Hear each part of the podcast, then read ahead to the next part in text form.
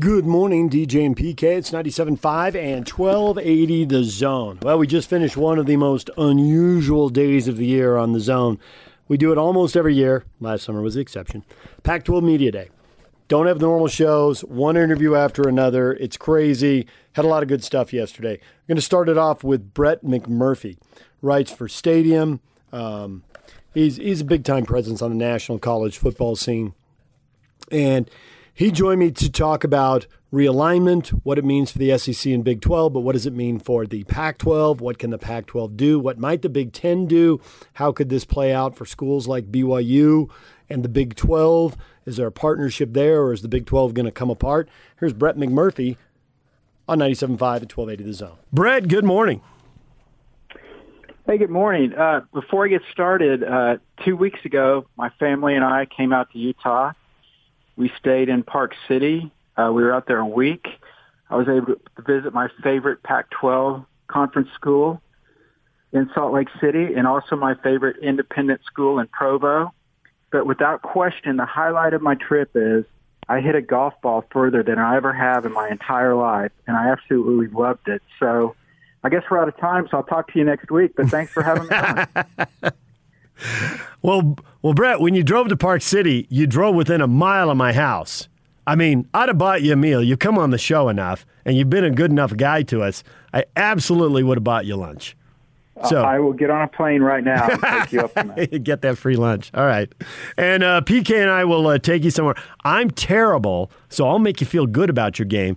PK's pretty good. He can probably give you a tip and actually make your game better. So you know we can do we can do lunch and a round of golf next time you come. There are hey, I got it. so I got many I courses. It, it's just uh, it's so beautiful out there. I, lo- I just love that area of the country. So well, I did want to ask anyway, you before sure we want to talk about conference realignment. We do, and absolutely. But before we do that, I'm curious because um, everyone feels it to a different degree.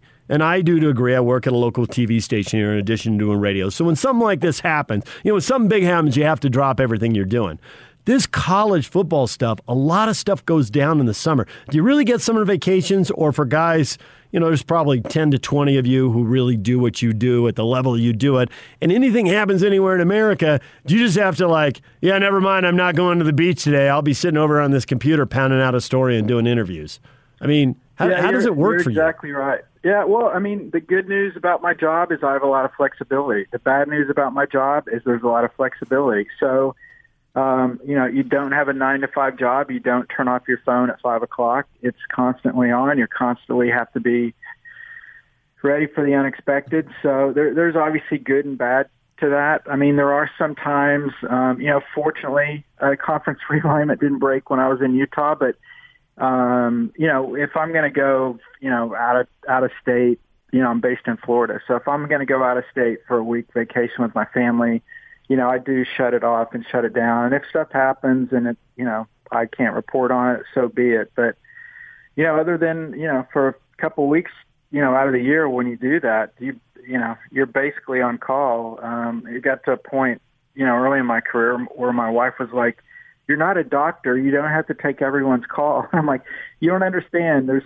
I'm talking to people out on the, the West Coast. They've got different time zone. You know, you're talking to people at the East Coast. So, and also with a lot of people, you've got one chance to get a call or get a text. And if you don't respond at that time, you may not hear from them for another week. So, um, look, I'm not going to sit here and bellyache about it. I, I love what I do, and it's it's great. And um, you know, it's just the nature of the beast. And you know, you're right. It's it's going to get a lot more active now that Texas sent over to the SEC, and we see what happens in the other leagues.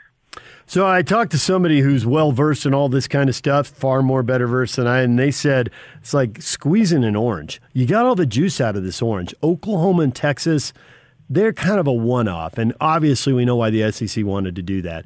But to think that all these other leagues are now going to react, there's like no moves available to counter Oklahoma and Texas unless the Big Ten or Notre or ACC lands Notre Dame. But other than that, there's nothing. People have to look at other ways to unlock value. Do you think that's true? Is that what you're hearing about the ACC adding West Virginia or the Big Ten or Pac 12 taking some of these other Big 12 schools or rating each other or whatever?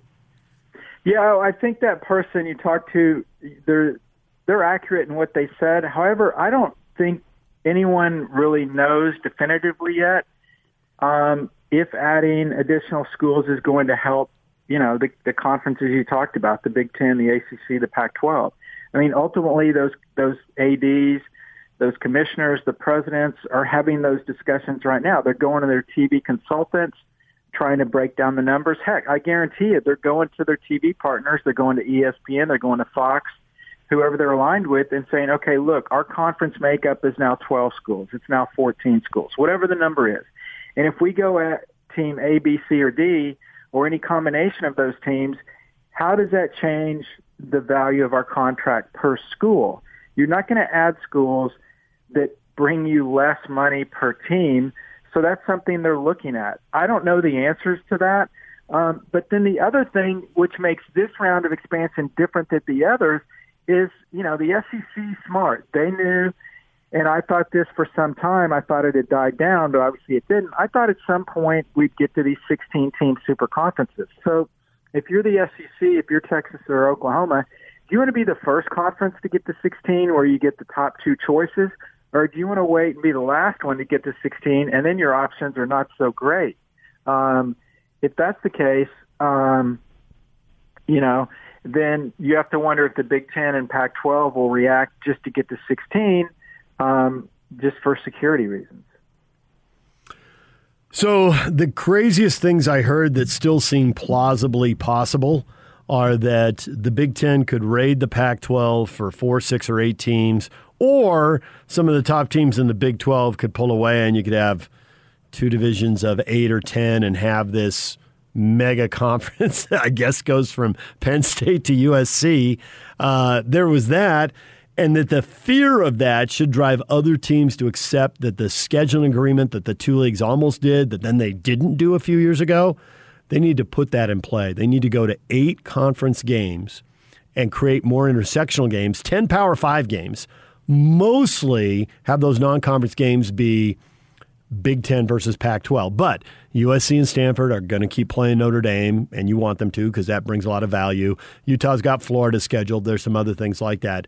But that they need to create this, whether it's 14, 16, 18 games a year, whatever it is, this scheduling agreement. And then they need to take the TV packages uh, to bid together as one contract and that they would be and I, I don't have the legal background to know anything about this but they would be protected against antitrust because the SEC is the big dog. No one can say you've got a monopoly when the SEC is sitting over there.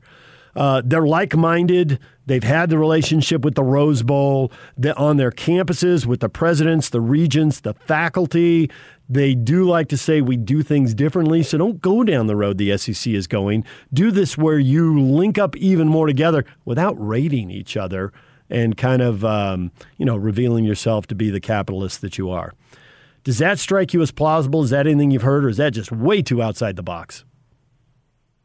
Uh, it's not outside the box, but the the one thing that keeps that from happening, there's no commissioner of college football. There's nobody that, that's overlooking what's best for college football. Everyone's basically seeing what's best for the Pac-12, what's best for the SEC, and rightfully so. You have no, you really have no responsibility to. Well, if I'm going to add Oklahoma, Texas, is that going to hurt the Big Ten? You, you can't think like that. If you do, then the Big Ten's going to add Oklahoma Texas. So what you said makes sense, but until we get kind of a czar of college football that kind of over oversees everybody, I don't think that will happen, unfortunately. Two commissioners and 26 schools would all have to get on the same page, and that doesn't seem possible. I, I, get your point there and what the holdup would be there. Uh, so do you think the Big 12 is going to, and this is really important to a lot of BYU fans, do you think the Big 12 is going to try to add two or four teams and stay together? Are they all off shopping for new homes? Or, this seems most likely in my mind, both those things will happen at the same time, and these teams will have to decide do we really want to jump in this boat, or is this boat about to come apart? Um, kind of, kind of all of the above. Basically, the Big 12 future is dependent on the Big 10, is dependent on the ACC, is dependent on the Pac-12. If any of those leagues decide to expand and pick off members from the Big 12, then the Big 12 will implode. If none of those other power conferences decide that what you mentioned, that none of these other schools bring value to their leagues and they're going to stand pat at 12 or 14 or whatever number they're at, then the remaining Big 12 schools um, we'll be fine. They'll have eight members. You know, heck, bring back the old Big Eight logo.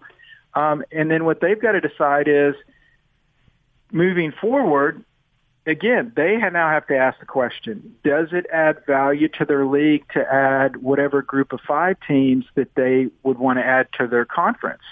Um, does it add them more value per school by adding a Cincinnati or a US or UCF or a Boise State or a BYU? Or are they actually going to make more money per school by remaining at eight? How much security is there in remaining at eight? Those are questions they've got to answer. Um, but to use the cliche, they don't control their own fate. They don't control their own destiny. If any of those power leagues decide to expand and pick off some of their teams, then they'll splinter and we'll probably go from 10 FBS conferences to nine in the next three or four years. Brett McMurphy, National College Football Insider, writer for Stadium Network, joining us. As these new TV deals um, get cut, CBS is obviously losing their SEC game of the week. Are they going to be a bidder for the Big Ten and the Pac 12 and maybe some other conferences, or are they going to get out of college football? Because obviously, more bidders gives the conferences more leverage to get more money. Uh, they may not get out of it, but they're certainly not going to pay what they paid the SEC. So they could go to these conferences and say, okay, look, we have an interest in, in doing your games, but you're not getting SEC money. That's why they got out of it. ESPN um, threw more money at the S- SEC, and that's why the SEC left. So I don't. I haven't. I've talked to people. I don't know if what CBS's strategy is. If they're just basically going to not do football, college football anymore um, obviously, CBS Sports Network, which is a much smaller mm-hmm. um, division of CBS Sports, they have deals with Group of Five leagues and and and do games like that. But um, yeah, I don't think I don't foresee them automatically saying, okay, we were going to offer, you know, I'll make up a fictitious number. We're going to offer a hundred million to the SEC. Um, well, they're not doing our games anymore, so now we're going to offer this hundred million to the Big Ten or the Pac-12 or whoever it may be. Uh, that's to be determined. But you know, one optimistic thing certainly for the Pac-12 and and uh, the Big Ten and other leagues that are redoing their rights deals in the coming coming years. You know, there there continues to be this talk that Amazon or Apple or even Netflix, you know, some of these streaming services that you would think they're not going to have live sports. They there's still continual talk that behind the scenes that these guys will at some point jump into live TV rights. And if that happens, then that would obviously be a tremendous opportunity for any of these leagues. And financially, you know, you know how well all those folks are doing right now. So could they make more going through a subscriber service? Possibly, absolutely. Um, would fan bases have to get used to, you know, turning on Netflix or Amazon to watch their games? Absolutely. Would it matter? No because people will be able to watch it on their device, whether it's a TV, cell phone, you know, whatever app or device you have. Um, and I think that's what the Pac-12 is hoping for. I know that's what the Big 12 was hoping for when they were going to do their media rights deal before Oklahoma and Texas left. So at least there's some, you know, there's a light at the end of the tunnel, and I don't necessarily think it's a it's a train right now. The best acronym I've heard in a long time for what they might do to cable, satellite, and over the air TV is FANG Facebook, Amazon, Netflix, and Google. yeah.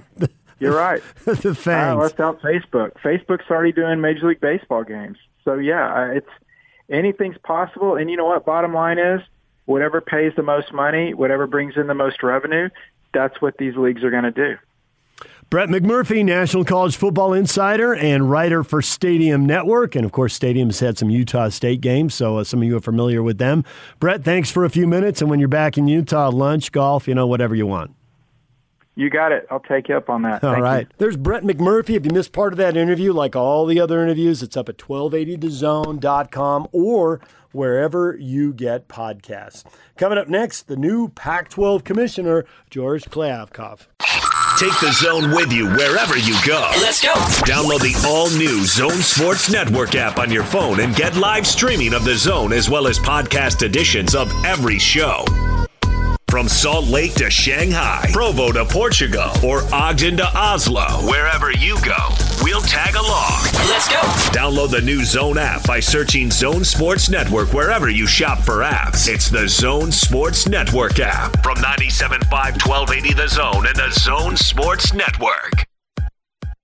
DJ and PK, it's 97.5 and 1280 The Zone. Well, Pac 12 Media Day had a new look. It had a new commissioner, and he has got a new message. George Kliavkoff, the new Pac 12 commissioner, right here on 97.5 and 1280 The Zone. We love our college, college football, is It's- so it's huge.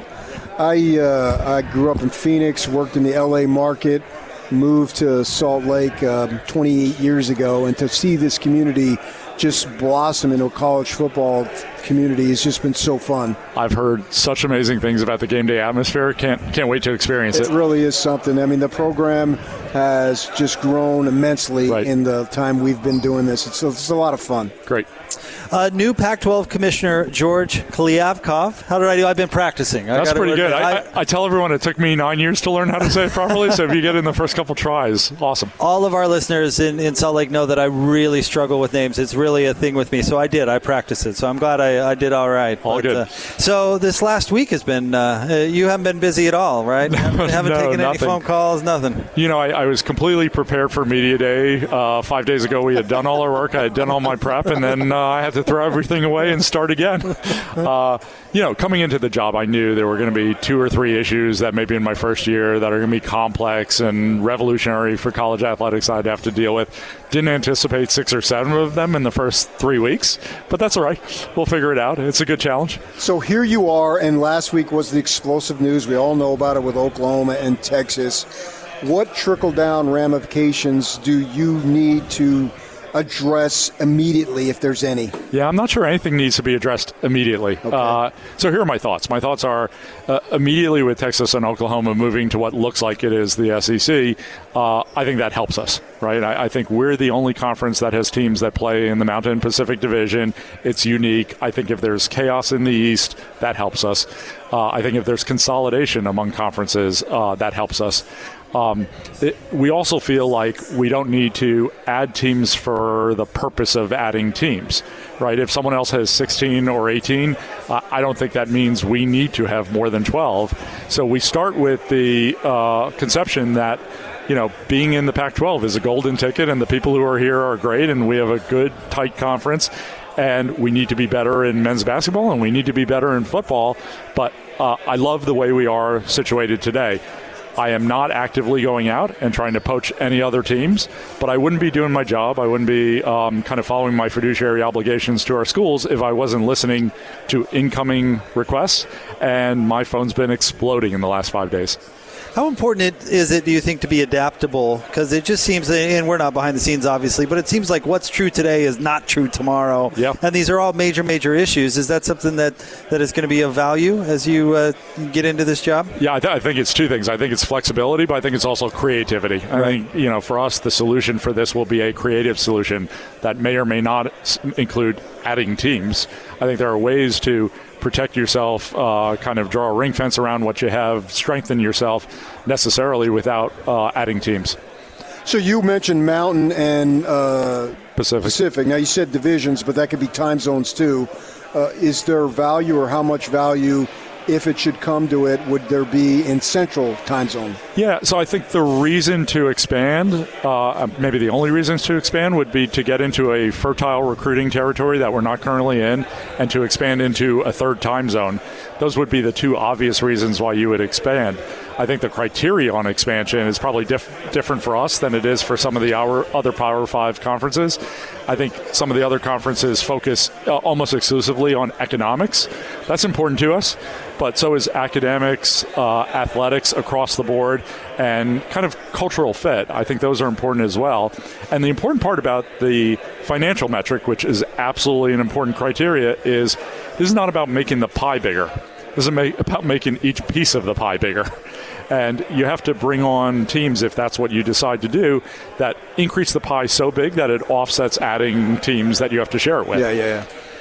Uh, if if I well, let me uh, let me ask this question. Uh, you mentioned earlier in, in some comments that this is a football league, and I think that's music to a lot of people's ears because that's not what your predecessor really sold. Yeah. Can you elaborate on that and what you mean by this is a football league? Yeah, I, I don't remember saying this is a football league. I saw it got reported, but I don't think I said that. Uh, I think what I said is that we're going to have a new focus on being really good at men's basketball and football and winning championships if we can in those two sports, which we haven't done in a long time. And I think that's the greatest weakness of our league.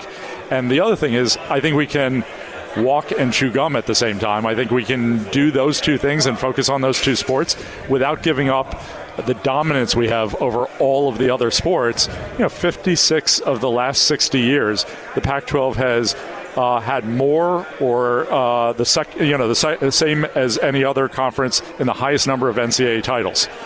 Right, that that's a unique position to be, and we're proud of that. We're not giving that up, but that doesn't mean we can't focus at the same time on being better in men's basketball and better in football. And that was part of the announcements today. The announcement of forming a football working group to review everything we do at the conference level, every decision we make, to position ourselves not for parity, which it strikes me has kind of been the positioning uh, previously, but for getting C- CFP invites and for winning national championships.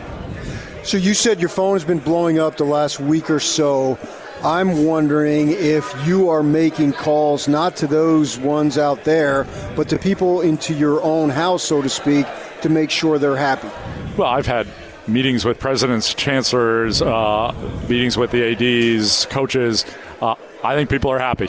Uh, time will tell, but obviously protecting the 12 that we have is a very, very important part of any expansion discussion. Uh, you know, we discussed it on the air when, when you were hired, given your background and the important media rights deal that, that is coming up and to be negotiated or is in progress. Can you give us kind of a, a status update? And do you feel like your background does put you in a position of strength for that? absolutely. I do, I do think it does. I think that's probably the primary reason I was hired. But um, I think the underlying macro trends about the distribution of video are working in our favor and actually call for a delay in the process. There's no reason to rush to the market now because every month that market gets better. There are more and more players who are combining uh, video content and selling it on a subscription basis directly to customers. And there's less and less relevant content that the traditional linear players have to differentiate themselves. And um, those two trends I don't see ending in the next three years. And we have incredibly unique content. Uh, you know, the highest value content for any of these bundled services is live sports. It's a unique asset. It's something you can have exclusively if you negotiate the rights to it. It is something that is DVR proof, so people don't skip through ads, so it's more valuable to the advertisers. It, it attracts an incredible demographic, particularly if you're uh, selling to Pac 12 alumni and fans. We have some of the best demographics in the world. We have great media markets. And I think we're in a unique position uh, compared to any other conference of owning all of our media rights. And you know, we're kind of paying the price for it now because we got lapped on the number of dollars that are being distributed from TV rights to each of the schools. Um, probably shouldn't have done a 12 year deal. Easy to say that in hindsight.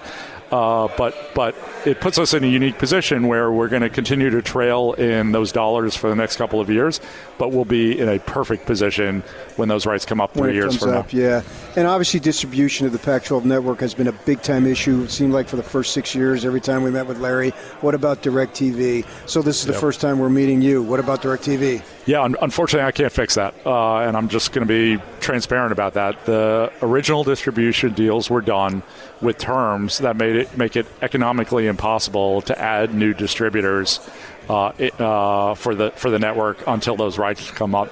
So I want to set expectations with our fans that if they want the Pac-12 network, they're going to have to sign up with one of our current distributors. Uh, we'll fix that uh, as part of balancing revenue and uh, kind of competitive advantage and also uh, kind of wide distribution when we renegotiate the media rights deals.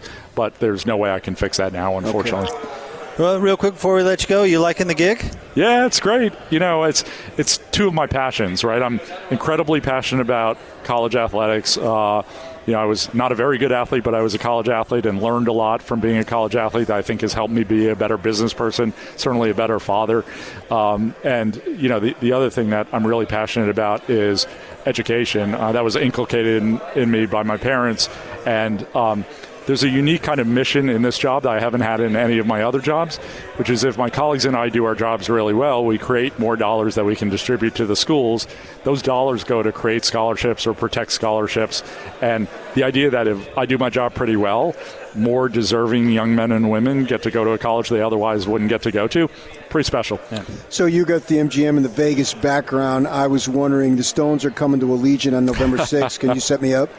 You know, uh, Allegiant is not one of the 37 uh, venues that I ran. Uh, so I ran a lot of venues, but Allegiant was not one of them. I, am looking for my way to get a backstage pass. Swing and a miss, PK. I don't need backstage. Swing and a miss. I don't need, I don't need backstage. somewhere in the stadium will do. Because uh, I yeah. got tickets to uh, a concert at the Cosmopolitan on the 5th of November. Since I'm going to be down there, yeah, gotta try. don't blame your brother. And those guys are getting old. well, that's true. Well, it's the seventh farewell tour, right? Yeah, yeah. yeah. I want to be there. Let's yeah. hope there's an eighth. Why not? Yeah, there you go. Uh, Commissioner, thank you very much. It's a pleasure to meet yeah, you. Thanks for jumping on thank with you. us. Thank and, you, guys. Uh, yeah, the great event. Congratulations. Thank you. There's the Pac 12's new commissioner. When we come back, a familiar face, Utah's football coach, Kyle Whittingham, and Britton Covey. A couple revealing interviews. Stay with us. Take the zone with you wherever you go. Let's go. Download the all new Zone Sports Network app on your phone and get live streaming of the zone as well as podcast editions of every show. From Salt Lake to Shanghai, Provo to Portugal, or Ogden to Oslo, wherever you go, we'll tag along. Let's go. Download the new Zone app by searching Zone Sports Network wherever you shop for apps. It's the Zone Sports Network app from 97.5 1280 The Zone and the Zone Sports Network. Good morning, DJ and PK. It's 97.5 and 1280 The Zone. All right, Britton Covey and Kyle Whittingham sat down with Jake and PK as all the Pac 12 coaches and players rotated through at Pac 12 Media Day. Uh, I thought Britton Covey did a great job about talking about his teammates. Uh, like Joe Ingles, he has a knack for being interesting and telling the truth while still being a good teammate. And you're going to learn some stuff about his new teammates, including the new quarterback. Here's Britton with PK and Jake. Mr. Four handicap, from what I hear. Yeah, we were talking about that earlier uh, in the uh, day. Chase, who was it? Uh, Garbers? Yeah, it was Garbers. Britton yeah. Covey jumping on with us, uh, and uh, yeah, we were talking handicaps with Garbers, and he said, "Yeah, you're you're carrying about a four these days." Yeah, well, that's my current. Sometimes I wonder what's the point though. Why did I even get down to a four handicap? Like, what am I going to do with that skill? So, oh, well, beat up on your coach. He thinks he's a player, but he's not. right. We actually have have I organized the player versus players versus coaches scramble this week. That's what Thursday. I heard. Yeah, yeah, yeah. So, Where is players it versus coaches. I know. Okay. Where's it going to be? It's going to be Eaglewood Golf Course up sure. in North Salt Lake. Yeah, yeah, yeah. We got Drew, the, Drew Lisk coming back, so hopefully that gives us a little bit of firepower. Who's a player on your team? Uh, I'd say the uh, the best player is probably Charlie Vincent, running back for East, who's now running back for the U, and then. Uh, Charlie Brewer actually is Brewer's probably the player. Best. Yeah, Brewer's a pretty good player. Okay. So I would say those guys. Most of the other guys can't hit the ball much, but but those guys can play. Those guys can play. Yeah, yeah. All right, well, get Whittingham in the trap, and you'll be fine. You'll struggle. Uh, so, hey, excited uh, to have you here with us. Uh, it, you know, is it? It's got to be nice to get back to a season. You know, starting with media day, that's a little bit on the normal side, right? Oh yeah, it's crazy. I mean, I was supposed to do this last year, and it was all virtual. I didn't even feel like I did it. So I was really excited to come here. And I don't know, I, I feel like I've done a lot of interviews in my career, and so it kind of just feels more normal. I used to get super nervous before things, and now I just realize that people just want you to be yourself and stuff. And so uh, it's also fun to be with the other guys. You know, there's 22 yeah. other players here. It's fun to be a, here in a non-competitive atmosphere with them. Yeah, I've and, heard uh, a lot of guys say that, and I don't. It's because they know we're a Salt Lake station but there's been about four or five of them that brought up your name. Oh, really? And your their interactions with you. Yeah. Oh well, that's nice of them. I, yeah, yeah I don't know. I think they just get a, a kick out of me, probably because I am goofy. And you're small. Yeah, small. you're different. Goofy. Yeah, maybe a little bit. So losing my hair already. And you're old. Right. but all, all preseason, all conference twice, might I add. Uh, is it pretty cool to? Uh, I, I, guess the you know the recognition might be old hat to you at this point, but uh, pretty cool to have some high expectations set by uh, the folks who consume this conference. I think so. Honestly, sometimes I I prefer it not not that way because that's how I was my whole life. But at the same time, it's it's kind of a testament to what I've done. Um, because my whole life I was never on those lists. I was I wasn't highly recruited. I was a two-star coming out of high school. No one expected me to play my freshman year, and then coming back from my mission, everyone expected me to play poorly. Coming back from my ACL, everyone. So having some expectations to me is a sign of respect, and you know that I've kind of overcome certain things that people didn't think I would. Uh, so I, I think that's just become a pattern in my career, I guess. Well, you're a highly skilled player. I mean, we still reference back to sitting up in the press box in the Coliseum and that punt return against SC. And, you know, I can go on and on. Really, the only thing that has derailed you has been injuries. Right. Uh, and I don't know if it's just circumstance, it's your size, or what. But if you can find your way to stay on field, you will be productive. I don't think there's any question about that. Can you stay on the field, man? What do you right. need to do to make sure that you're out there those 12 games? Right. Well, you know, it, what's interesting is everybody likes to bring up the, the, games where I've been hit way hard and things like that. Washington. Washington and, and Washington State last year. Yeah. I've never missed a game or a play or anything from hits. Right. I've never missed. It's all been my ACL and then a couple soft tissue injuries. So, you know, the concept of getting injured because you're taking hits to me isn't isn't correct as much. It's so you don't you, worry about that. You don't worry about that as much. You do worry about it for sure. You got to be smart. You know, my old high school coach texts me after every game to run out of bounds and things like that. so you got to be smart. But it's the soft tissue, small muscle groups. Those are the things that you got to work on. Because I've missed a game because of a or two games because of a hamstring. I've missed my ACL and then I missed a game because of a groin and and so that's what I've been focusing on this season, the last six months. So I, I hired a personal trainer, Dr. Skylar Main, and he specializes in that. We just do a lot of hips and hamstrings, groins. Uh, because that's been the only thing that's taken me out. Really. Chase Hansen had a term uh, he used one time when I was interviewing him, and rather than rehab, he called it prehab. Yes, yeah, that definitely, and that's the biggest difference between my body now and in high school or freshman year. I need prehab you know, back in the day, I could just go out, no warm up, nothing, and I was totally fine. But now you you got to go in an hour before every practice at least, and you got to get foam rolling, stretching, getting these muscle groups firing. So yeah, I before agree with every Chase. practice. You're saying too, not before just every games. practice. Oh, yeah, okay. before every right. practice. That that's how you stay healthy. So I've been healthy for about seven, eight months now. And keep it going. So this is this is a hard question to ask because of it's just such a sad story. But Ty Jordan was such a big part of the offense last year, and he was a star. I mean, he mm-hmm. was he was just incredible, and that's why there's a big on-field component because he was so good. But you know, I guess talk about the challenge of going into the season offensively without a player like that. Yeah. Well, it definitely changes the dynamic because you can use a player like Ty in so many different roles, especially with how many different skill sets he had. Uh, the good thing is we have more depth this year on the offensive side of the ball than any year that I've come through. Uh, and I don't want to, I've learned not to, you know, speak too highly of things before things come to pass, you know, from my past interviews and things.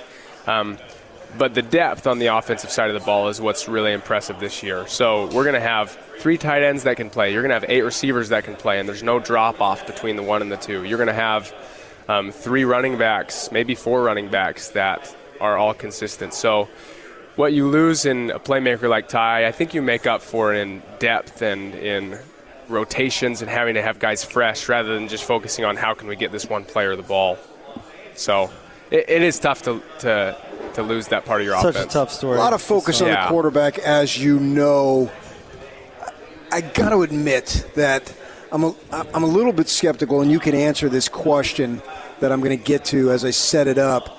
You know, I know Brewer's coming in and he threw uh, for a ton of yards, but I sort of view the Big 12 as like the Colorado Rockies in baseball. Their stats at home are always way better than their stats on the road because of the altitude and whatever. And I view Big 12 quarterbacks. I have a little bit of skepticism mm-hmm. because it's like they don't play any defense in that conference the way other conferences do. So I don't know what to make of all yeah. these yards that he threw for because I don't know that I believe in the defenses the way he's going to face better defenses. I believe in the Pac-12. But you've been with this kid now. We haven't been. Normally we could go to spring ball, right. but we haven't been able to do that, and so we didn't see him last year because he wasn't on the team. You're there. What do you? I don't even know if he'll win the job, but if he does, what yeah. do you see from this kid?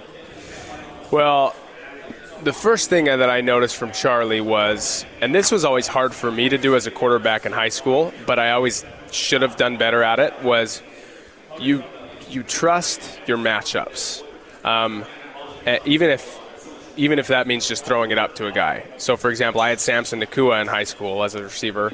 I literally could have just thrown it up every play, but I would I would wait until he was open, to, you know, mm-hmm. and. Uh, for that reason, I had a great completion percentage, but I also missed a lot of opportunities. I feel like Charlie's really good at understanding matchups to where it's just, you know, yeah, it's going to be this coverage, but at the end of the day, I trust my guy more than I trust this DB. Uh-huh. And you see that in his quick decision making. It's like he doesn't overcomplicate things. He sees a matchup with Vele on the outside with someone, and he's like, oh, I'm taking that.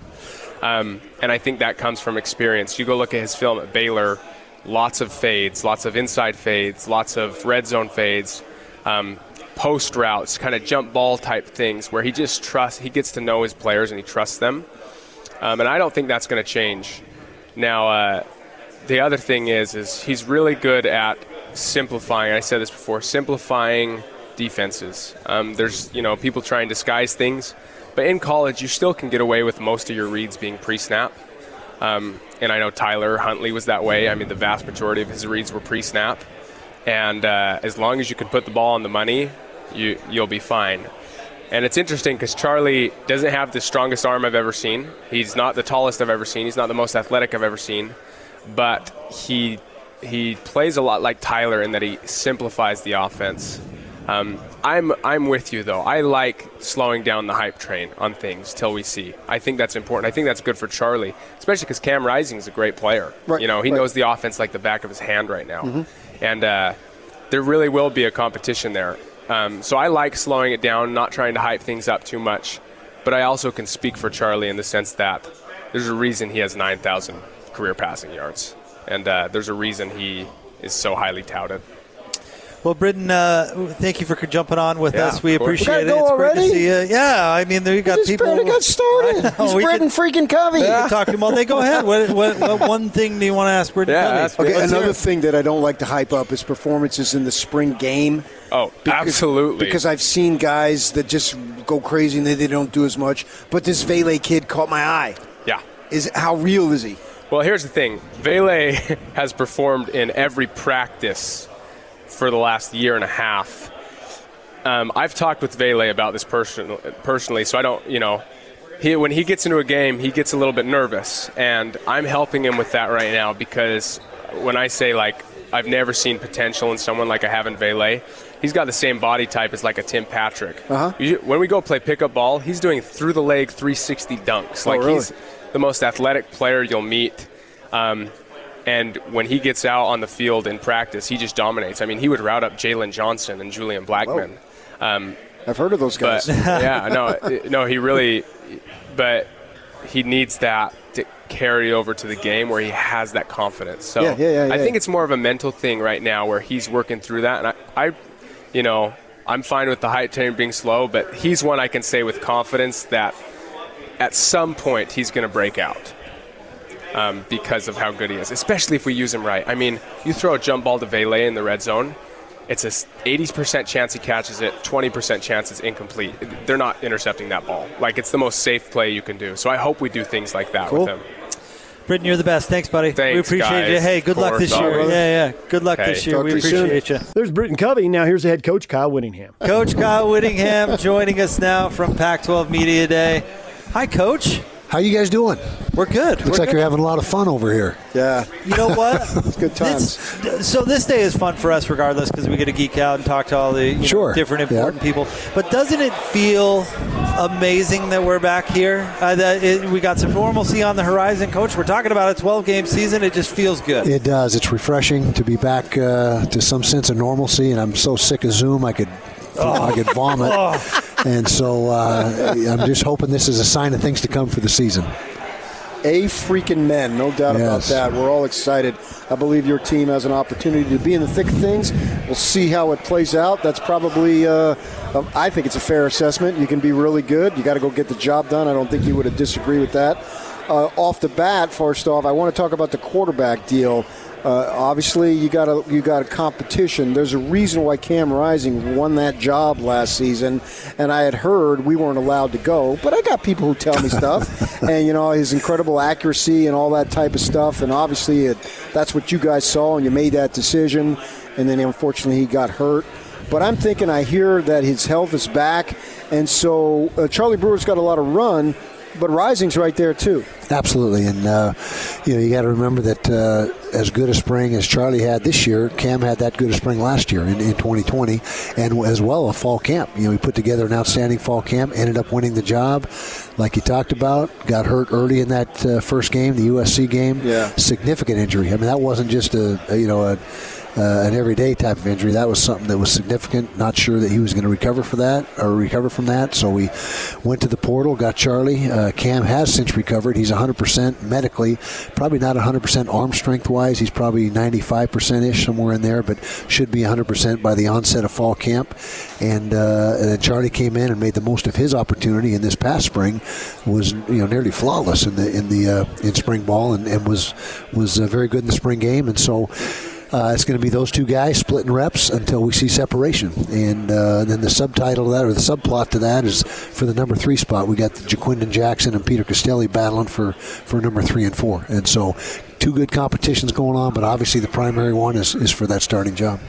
So hard to ask about the running back position because Ty Jordan was so amazing, and it's, Right. just, it's just such a terrible story. It's, it's Yep. just hard to ask about it. But he was so good last year and so productive. You know, it is a story on the field. So we talk about the running back room and uh, how you uh, hope to replace some of that production. Yeah, well, first of all, Ty was special. I mean, we've talked uh, a lot about that, and I watched his I watched his highlights just the other day, and it's just incredible what uh, what he could do, and and as a person, and, and just as a, a- personality on the football team. So that was, you know, we're we're just uh, still uh, just brokenhearted and, and you had your guts ripped out by, by what happened. But but as far as the room coming up this year, uh, we've really got uh, three or four guys that are in the mix. Micah Bernard is uh, the guy you talk about first. He's been in the program going on three years now. Uh, he is a tremendous talent, about 5'11", 200 pounds, uh, exceptional speed, great hands. Uh, we added T.J. Pledger from Oklahoma, uh, a terrific young or a terrific uh, running back that's a lot like uh, if you remember John White Yeah. from uh, five, six, seven, I- maybe longer than that, eight, ten years ago. A Seahawk from L.A. Harbor. There you go. There you go. LA Harbor Seahawk. And so that's uh, TJ. And then uh, Chris Curry, big back, that's uh, got some physicality to him from LSU. He, he's about 5'10, 215 pounds. Uh, added, uh, uh, you know, a, a, just a, a couple of those those two transfers that really rounded out that room. And and we, we did lose some running backs in the transfer portal, but but we think our net result, when it all is said and done, is we came out pretty good. Go big picture, the state of the program. You're seemed like obviously you won the conference or the division a couple of times. Uh, this year you're picked 2nd It seems like you get enormous respect from everybody out there. It, does that really where, the, where you get that respect from just so many people? Uh, commensurate to where you think the program is and deserves to be respected? Well, I think we've certainly earned a lot more respect than when we entered the league. It seemed like uh, for the first three or four years we were always picked last or second to last, and so I think we've come a long way since uh, 2010 or 11, whenever it was that we joined. But uh, we don't really pay a lot of attention to the to the preseason. Uh, polls and predictions and that type of thing but but uh, it is it is a positive to be uh, mentioned up there towards the top that means your brand is is growing and that people are taking notice of, of what you're doing Yeah, the reason why I bring that up, though, Kyle, is not necessarily to to, to tout some dumb preseason expectation, but it's more so in that you get a transfer from Baylor, you get transfers from Oklahoma, you get transfers from LSU. You know, those are big name programs, Sure. and they want to come to the Utes. Yeah, exactly, and that's it's all part of it, and, and building your brand. We're constantly that's a that's a a, uh, a job that's never finished. You- You're always trying to to uh, build your program and, and get your name out there. And we we it's like night and day the doors that we're able to get in and the type of players we're able to attract now as pre Pac-12 days. Before the Pac-12, it was tough. We couldn't even have gotten the doorway of, of uh, many of the players that we got on our team. So I want to know: Did you hypnotize Devin Lloyd to bring it back, or are you just very persuasive, Coach? You know what? I left that all up to Devin. That was a tough decision for Devin. And in fact, uh, every single player on our roster that was draft eligible decided to return. amazing. Had, had the guys wanted to come out, we probably would have had six, seven, eight draft choices. But uh, they all decided to return. And uh, that tells me I think they got some unfinished business in their mind. That's that's the mentality, and they want to come back and and uh, finish this thing the right way. And there was just kind of a bad taste in everybody's mouth after last season. You know, just how how things went down.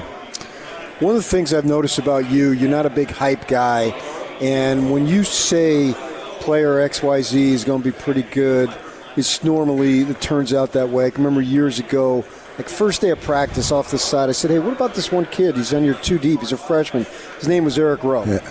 And you looked at me, oh yeah, he's going to be a player, and he's still in the NFL, right? And this time last year, you were pumping up Nate Ritchie, big time. Yeah. So I assume when Nate Ritchie, I don't know where he's serving, but I know he's somewhere. Wherever he comes back, he's probably going to play and go off to the NFL.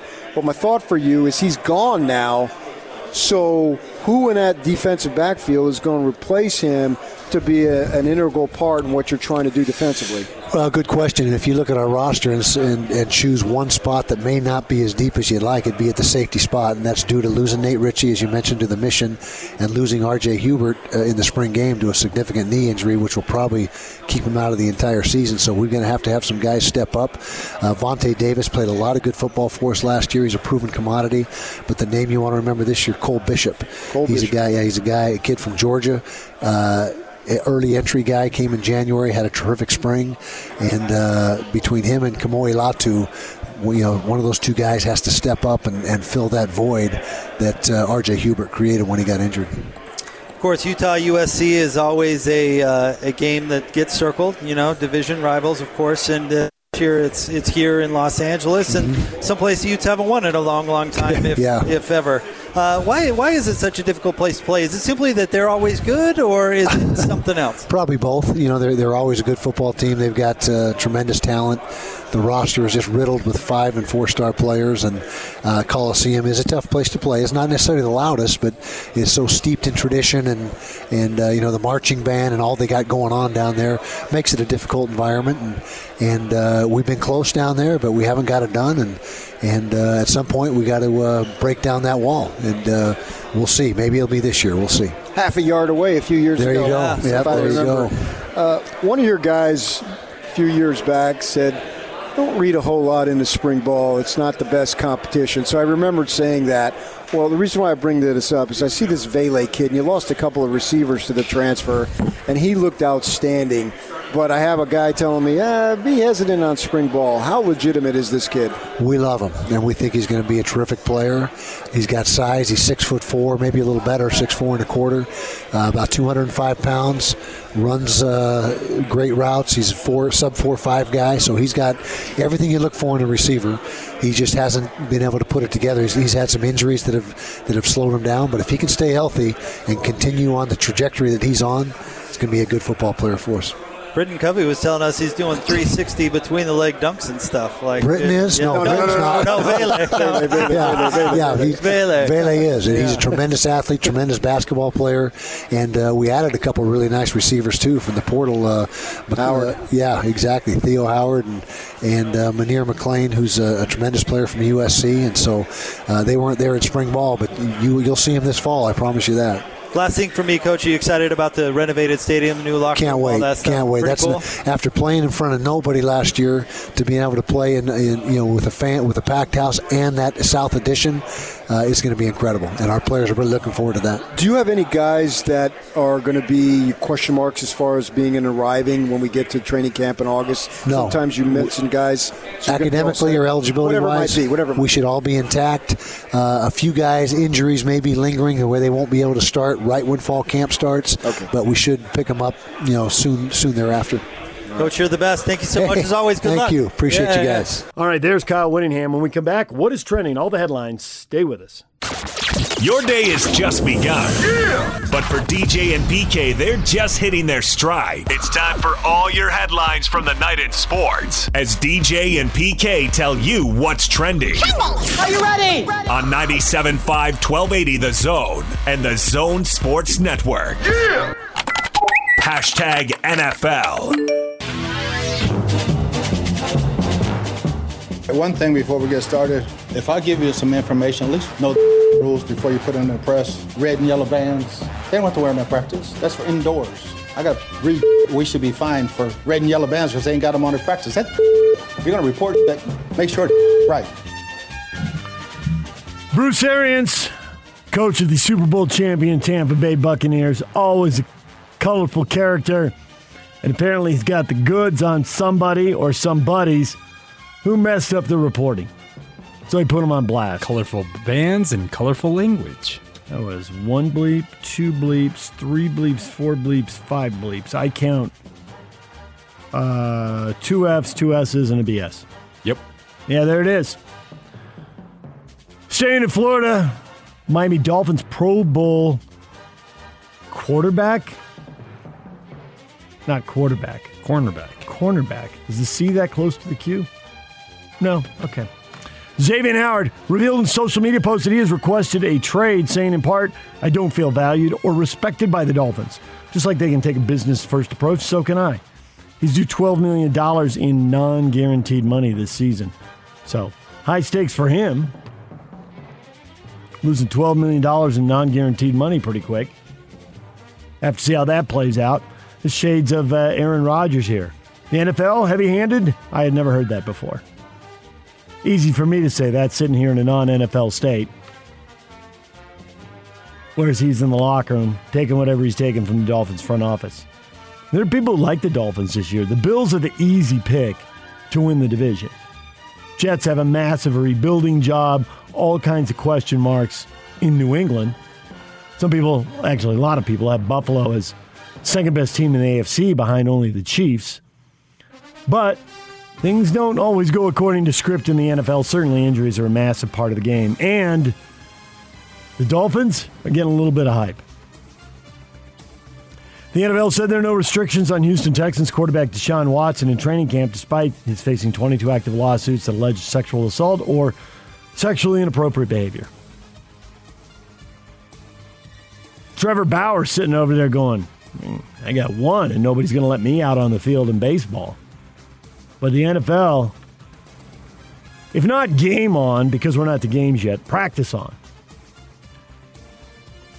The Green Bay Packers are working on a deal to bring back Randall Cobb to the franchise from the Texans at Aaron Rodgers' behest. The deal will require Cobb to agree to a revamped contract to fit under the salary cap, but the trade is reportedly close to being done. Why, why are the Texans cooperating? I get Green Bay's motivation. Texans are like, oh, you need this guy back? Oh, sure. What are they getting? Draft picks? Can't wait to see the deal details on that. DJ and PK. Hashtag college football. Thank you. All right, Appreciate it. There you go. That is the commissioner of the Pac-12, George. Uh, uh, now I can't say it. Kala- uh, Kalafkov. No, I missed it. See, I, I, I wasted it at the beginning. Thank you very much, Cor- Uh, you nailed it, man. Just just have Austin back in the studio, just George commissioner, and then he could play the first. Kliavkoff. Thank you, Austin. That's uh, George Jeez, I blew Kliavkoff. it there. Sit down. We thank you, Austin. And Where were you five minutes ago? Two minutes ago. One minute ago. All right. There's Jake Scott struggling with the commissioner's last name, Kliavkoff. Of course, I've got it right in front of me, so I'm cheating. That was a lot of content from the Pac 12 Media Days. We just replayed, I thought, a really good interview. I'm with PK, it was just too short. Britton Covey. breaking down quarterbacks, breaking down spring games and expectations. I thought it was excellent. If you didn't hear it, go to 1280thezone.com. Really good stuff. There were so many interviews all day long. I don't know where to jump in. The preseason poll, which you were talking about about 24 hours ago, pretty predictable in the North, very predictable in the South. And the commissioner coming out and saying Utah could win the national championship. Look at him hyping it up. We're going to focus on football and men's basketball. It's not really what the conference champions of Conference of Champions was known for the last decade. How is he going to leverage the TV negotiations to get the most money possible? To quell any talk of teams jumping or realignment in this part of the world? Very interesting. Other college news University of Texas and University of Oklahoma formally notified the SEC they're taking, seeking an invitation for membership. Of course, you don't do something like that until everything's done behind the scenes. 11 of the 14 SEC member schools will have to vote for it to happen, and so far people can only identify one no vote, which is Texas A&M. I mean, Tennessee and Kentucky and Vanderbilt and South Carolina are going to get more money, but Mississippi, Mississippi State, how, how are they going to compete? You just accept, hey, we're in the league and Alabama's going to come to town or Oklahoma's going to come to town. It's going to be exciting. It is hard for Florida, Georgia, LSU, and Auburn to hang with what's going on. For that matter, how's Texas going to compete? Texas has its hands full with Kansas State and Iowa State. But who cares? You're in the exclusive club, you get the money. UNLV is going to add former Ohio State and Miami quarterback Tate Martell to their roster this fall. A former four star prospect out of Bishop Gorman in Las Vegas. He's coming home. Two seasons of eligibility left. Couldn't get the starting job at the Ohio State.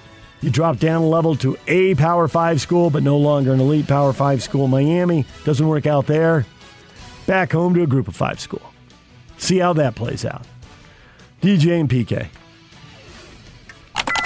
Hashtag NBA.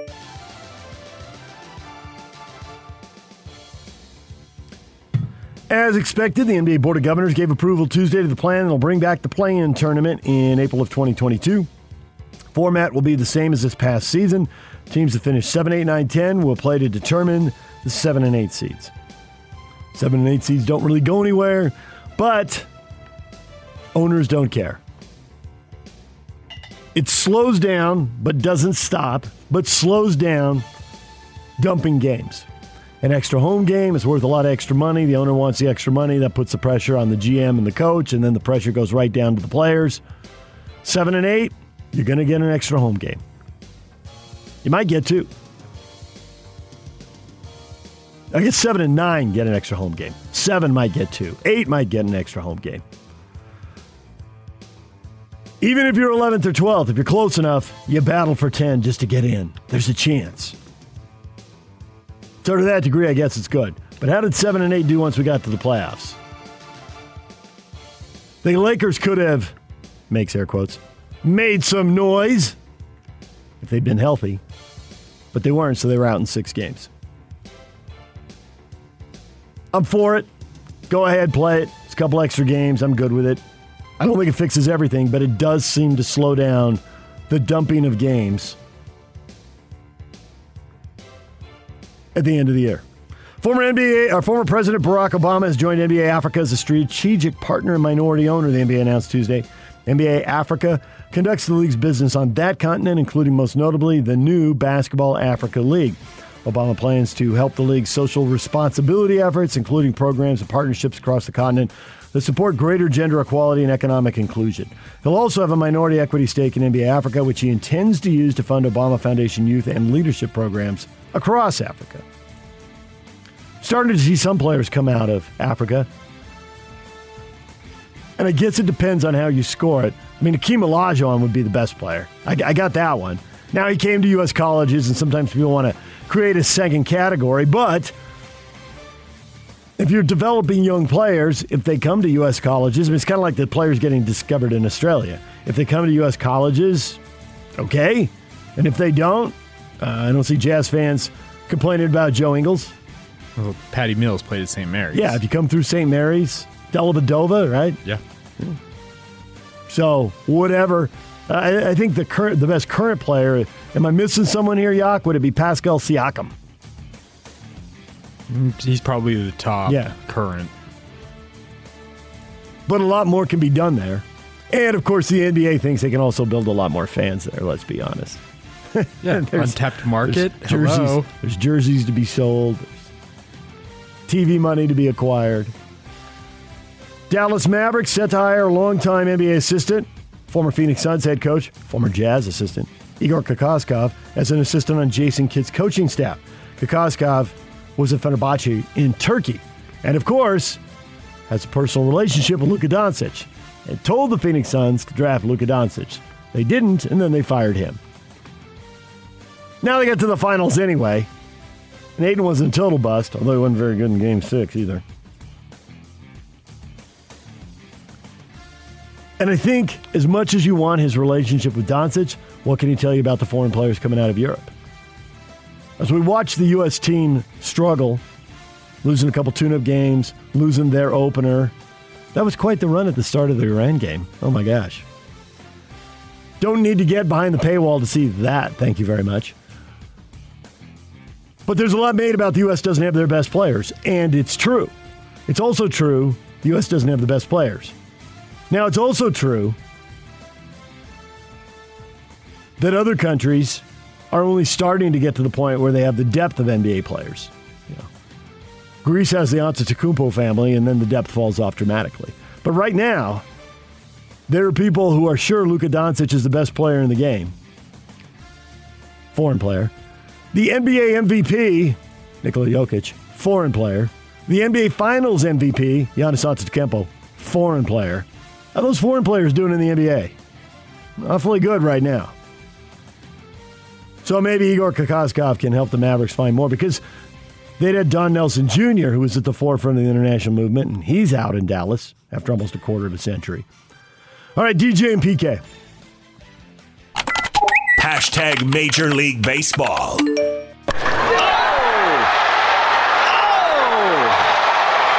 Ohtani, way up there. 36. Two balls and a strike to Fernando. Runner on first two outs. This pitch hit in the air to deep left field. Cannot not even gonna move. It is way, way back underneath the video board and left. Swung on by Votto. That is hit well and gone. Way out of here. I mean, a line drive home run that went out of here lickety split. Home runs from around the major leagues. Didn't go with the sound from that Giants game, huh? That was a heck of an error. A lot of stuff went wrong in that. But you heard Shohei Ohtani homer. That's 36 home runs. That's tops in the major leagues. Vlad Guerrero Jr. has 32. Fernando Tatis Jr. has 31. Fernando Tatis Jr. and Manny Machado homering as the Padres beat the Athletics 7 to 4. That's the same score as the Reds and the Cubs. Joey Votto hit two homers in that game. Should mention Shohei in that game. The Rockies beat the Angels 12 to 3. But the Angels, I mean, we're here for the Shohei Ohtani show. Do we do we think the Angels are going anywhere? The Angels haven't gone anywhere for a while, and 100 games into the season, a nice round number. They have 50 wins and they have 50 losses. In these days, that puts you at the edge of the wild card race. The Rays look far and away the best wild card team, and maybe they'll win the division and make the Red Sox the wild card team. That's more drama on that end. Uh, and then you get down to all the teams that are barely over 500. Angels are five games behind the A's, four games behind the Mariners. So that's what they're chasing to get to the wild card. I mean, it's doable, but it just doesn't seem likely the way things are going. As far as the throwing error in the Giants game, Giants and Dodgers playing again. It's 1 1. It's the eighth inning, and everyone's going to focus on Bellinger with the throwing error. He chucked that ball. Man, he he missed the mark at third base by I don't even know how much. It wasn't close. It was a, it was you hear a wild throw, it was a wild throw. But a lot of stuff went wrong before that. First off, it's 1-1 in the 8th, don't walk a guy. Second, don't walk two guys. So you got two runners on because you walked them. The ground ball to second, and I get you want to chase the runner down, tag him, and get the double play. But when you can't tag him because he stops in the baseline, to then throw the ball to first, no. You got to get that runner, run him back to first and tag him, or turn and throw the ball to second. I thought throwing the ball to first was option number three. Do you want runners at second and third, or do you want runners at first and third? It seems like that's a pretty obvious choice. And yet, the wrong one was made. And then came the throwing error. So I score at least three things going wrong in that inning before the fourth thing went wrong, which was the low light. More for you Giants fans, the highlight. Bees get blown out by the Las Vegas Aviators 11 to 1. They begin a six begin a six-game series in Albuquerque against the Isotopes tomorrow night at 6:35. Trade deadline coming up. Uh, Mariners trade their uh, reliever Kendall Graveman to Houston Astros before acquiring starting left-handed pitcher Tyler Anderson from the Pirates. Washington National star Stephen Strasburg will have season-ending neck surgery after being diagnosed with neurogenic thoracic outlet syndrome. He was one and two in five starts this year. The guy's had a lot of surgeries. Well, especially he leads into that World Series title in 2019. It's kind of been a just cavalcade of issues since then. When he's healthy, he's awesome. Oh, absolutely, yeah. He's just healthy, but the thoracic syndrome outlet sounds like first cousin to what we've seen with some local athletes here. Well, Nick Not- Emery not most thoracic- yes. notably had that same Right. issue. He had surgery for it. Was that the exact same thing? I don't know if it's the exact same thing. Right. But he had thoracic outlet syndrome. He had to have surgery on ribs to relieve it. And that's why he wore the long sleeves and whatnot. Well, if you got to have it, you got to have it. Trade deadline coming up. Um, Adam Frazier, man, the Pirates, they're just they're just selling. Fire sale. Yeah. And the Padres, if you got an all-star second baseman, get another all-star second baseman. But they can move guys to first base or left field. It's about getting another bat. They don't score as many runs as the Giants and Dodgers, and they want to close the gap. Dodgers actually score almost half a running game more, quite a bit. So deals happening everywhere, and we might have something for you again tomorrow morning. What is trending is brought to you by Shamrock Plumbing. There's no job too big or too small. Get the personal touch with Shamrock Plumbing. Call them at 801 295 1690. That's Shamrock Plumbing. Coming up next, Chad Ford, NBA draft expert, proprietor of Chad Ford's NBA Big Board newsletter and podcast. He'll join us at 7.30. Eric Walden, Utah Jazz beat writer for the Salt Lake Tribune at 9 o'clock. What are the Jazz going to do in the draft? Trade up, trade back, trade out.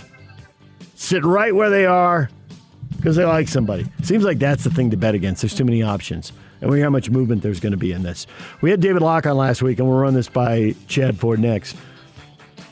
Is there anyone that deep in the draft who's going to help the Jazz in the playoffs the next three years? The future is now. Rudy Gobert is 29 years old. Donovan Mitchell is now done with his rookie contract. He's now into his second deal.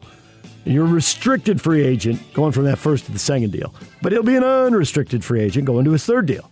So the Jazz are on the clock. Whether you want to obsess about Donovan Mitchell's contract, or if you want to obsess about Rudy's advancing age, or if you want to obsess about both, the Jazz are on the clock. The future is now. Now is the time. So are they going to trade out? There are some people who might want to trade in. We'll talk with Chad Ford about that coming up next. Eric Walden, Utah Jazz beat writer for the Salt Lake Tribune. He'll join us at 9 o'clock. We'll get his theories as well. Also coming up this morning, big story in the Olympics. And the Olympics are on TV right now, so I don't think people are listening to the radio for the Olympics. If you care about the Olympics, I think you're you're following the Olympics. But the Simone Biles story isn't just about the Olympics.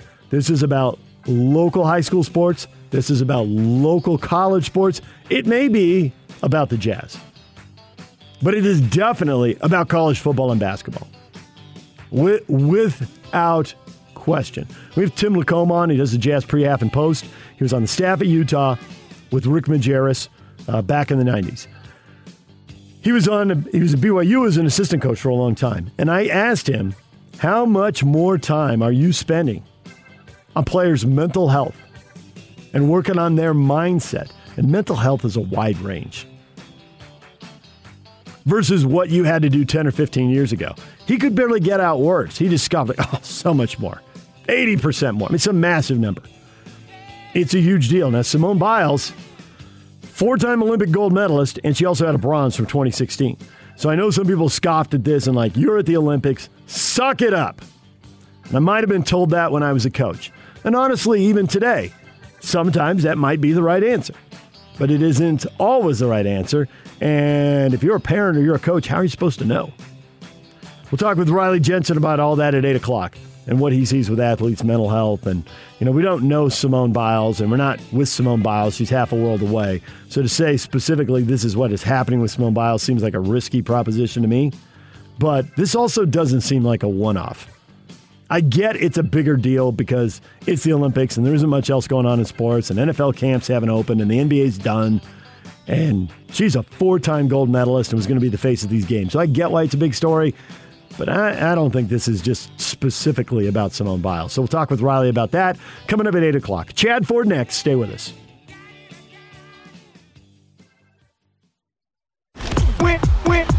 It's a Win Ticket Wednesday on the Zone Sports Network. It's a Win Ticket Wednesday right here. Win. Listen all day for the Win Ticket Wednesday sounder for your chance to win tickets.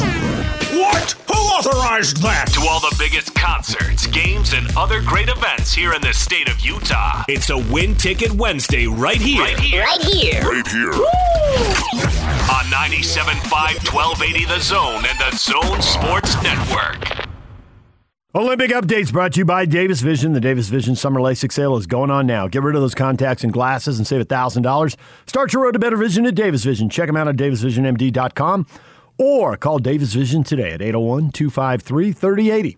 801 253 3080. That's Davis Vision. Time to talk NBA draft now with Chad Ford. He joins us on the Smart Rain guest line. It's no secret that Utah's in an extreme drought. That's why Smart Rain is a solution for any commercial property concerned about water consumption while managing irrigation. Find out more at smartrain.net. Chad, good morning. Good morning. So, Chad, here comes the NBA draft. Do you feel like this has been obscured a little bit, overlooked the late finals into the Olympics? It seems like there's a lot less hype for the second straight year. Yeah, you know, maybe because I'm immersed in the draft, I certainly don't feel that way. I mean, Cade Cunningham is a big buzz name right now. This is one of the best drafts that we've had at the top in a really long time. Uh, I do think that some of these players maybe don't quite have the same cachet uh, that maybe they normally would, like Jalen Green, for yeah. example, or Jonathan Kuminga, because they played in the G League, not in college basketball. But uh, I, I think this is an incredible draft, and uh, I, I certainly on on my site seen enormous interest uh, increase in interest over last year. Really? All right. Well, see, that may just go to the local bias of the Jazz drafting 30 and having no shot at Cade Cunningham whatsoever. Yeah, that's part of it. I mean, you know, it's it's hard to get excited about the 30th pick in any draft, and I think especially this year, there's sort of a cutoff in this draft about where I think the talent really lies. That cuts off, unfortunately, you know, five, six picks before the Jazz are selecting at 30, and so I, you know, I know just in even you know talking talking to the Jazz, it's it's tough to get super excited about the 30th pick in this draft. I mean, that's normally the case, but I think it's definitely the case this year as well. Okay, but we've seen so many years where when you go back and redraft the draft, the guy who should have been picked high went 10 or 20 or 30 spots later because nobody spotted who he was. Right. Do you think this draft is going to be just absolutely nails and, and be the unusual draft that goes in the order it should? Or teams are so good at developing players that we're just always going to have guys sliding and you know, finding a Kawhi Leonard in the teens, which granted isn't where the Jazz are picking, but finding a Kawhi Leonard or a Donovan Mitchell or a Giannis Antetokounmpo or whoever, they're they're going to be awesome players who aren't going in the top three or top five like they did in the '80s when everything was locked down. Yeah, you know, every year you find you know, gems late in the first and even the second. Desmond Bane went uh, to the Memphis Grizzlies with the 30th pick in the draft last year. I mean, so you can point to that and say, okay, here's a chance. But I, like I know last year, the Jazz liked the bottom of the draft more than they did this year. They they thought that the strength of last year's draft wasn't necessarily at the top, but the incredible depth as you got into the 20s and 30s. And I think teams are feeling less confident about that this year. Now, is there the possibility that one of these uh, young players could turn into a star? You know, we were talking about Brandon Boston, who was ranked number 11 at the top of our board. He's going to be there. JT Thor out of Auburn, who probably would have been a lottery pick in next year's draft if he had stayed in for a year, is going to be there. I mean, there's some prospects there. I think part of the problem for the Jazz is that they don't really have the, the time or roster space to really develop a young player who's particularly raw. They would prefer someone who could come and help them right now.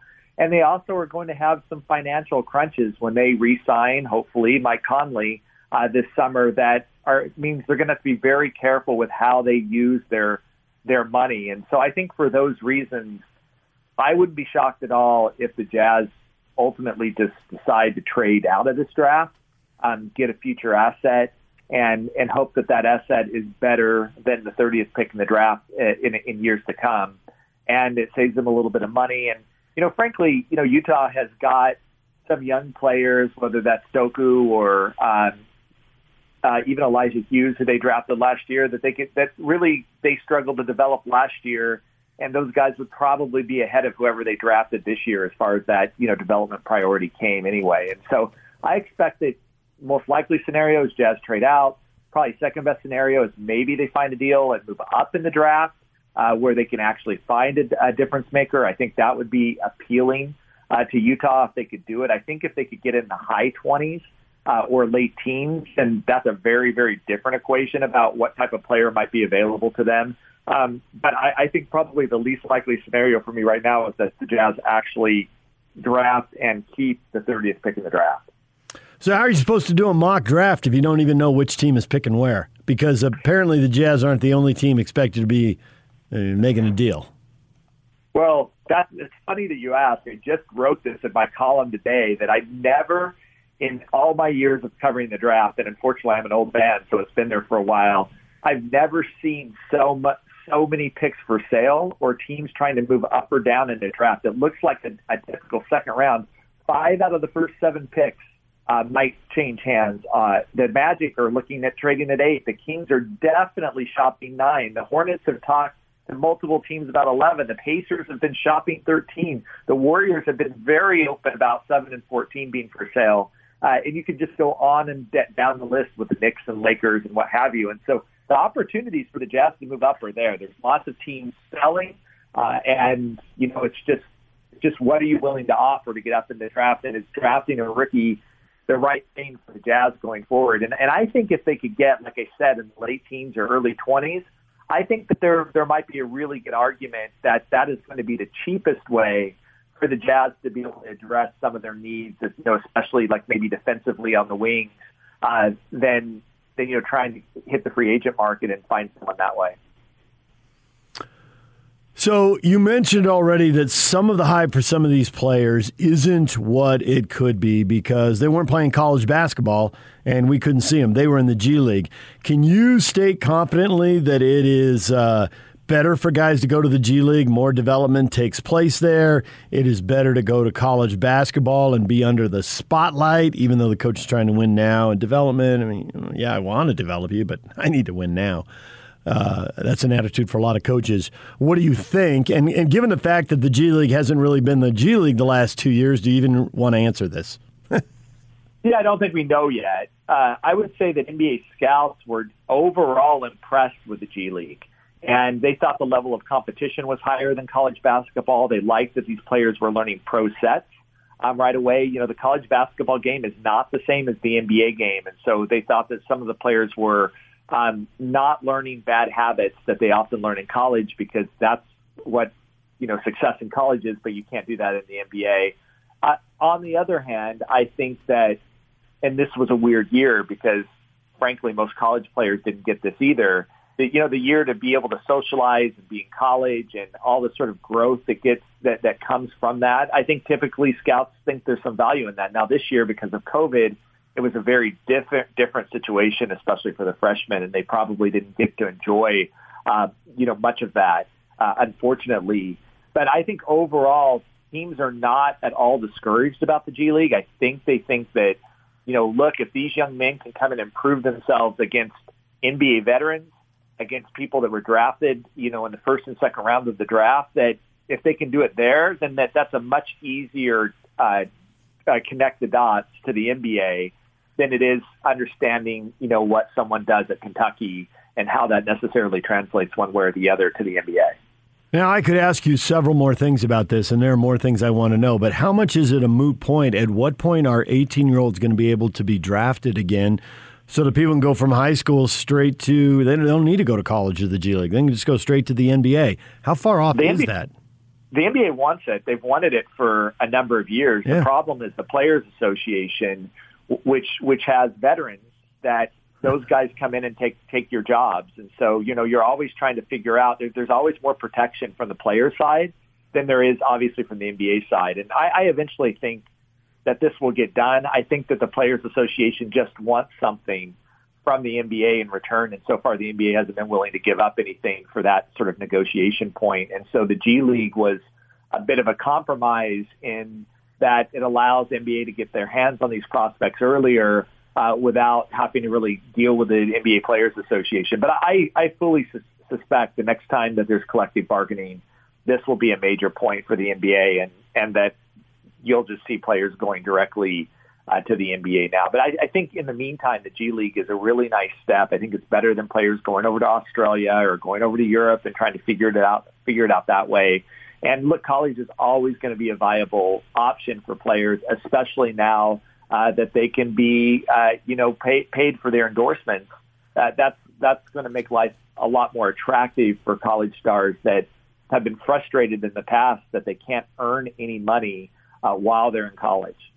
Chad, Chad Ford, NBA draft expert and proprietor of Chad Ford's NBA Big Board newsletter and podcast, is joining us here to talk about the NBA draft.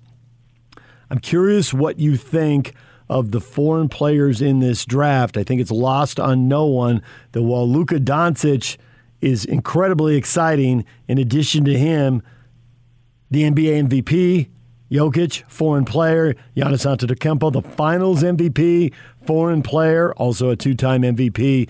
There's a whole generation of foreign players who are kicking butt and taking names.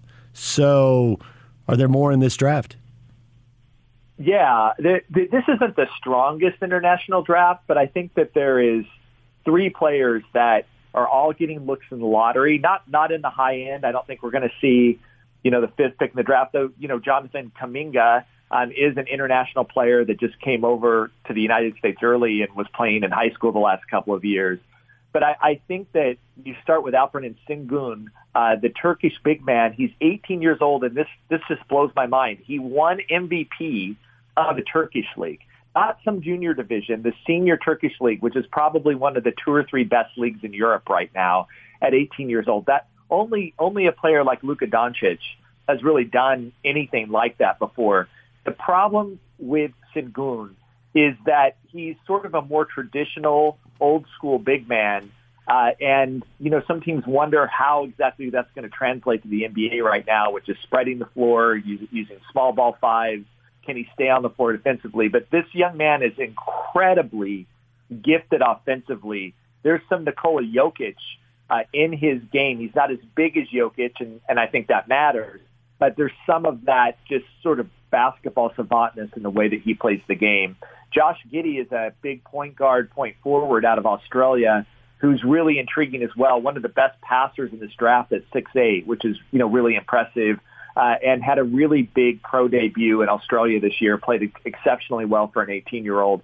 But he lacks an elite jump shot, and you know questions about his where he plays defense in the NBA are, are legitimate.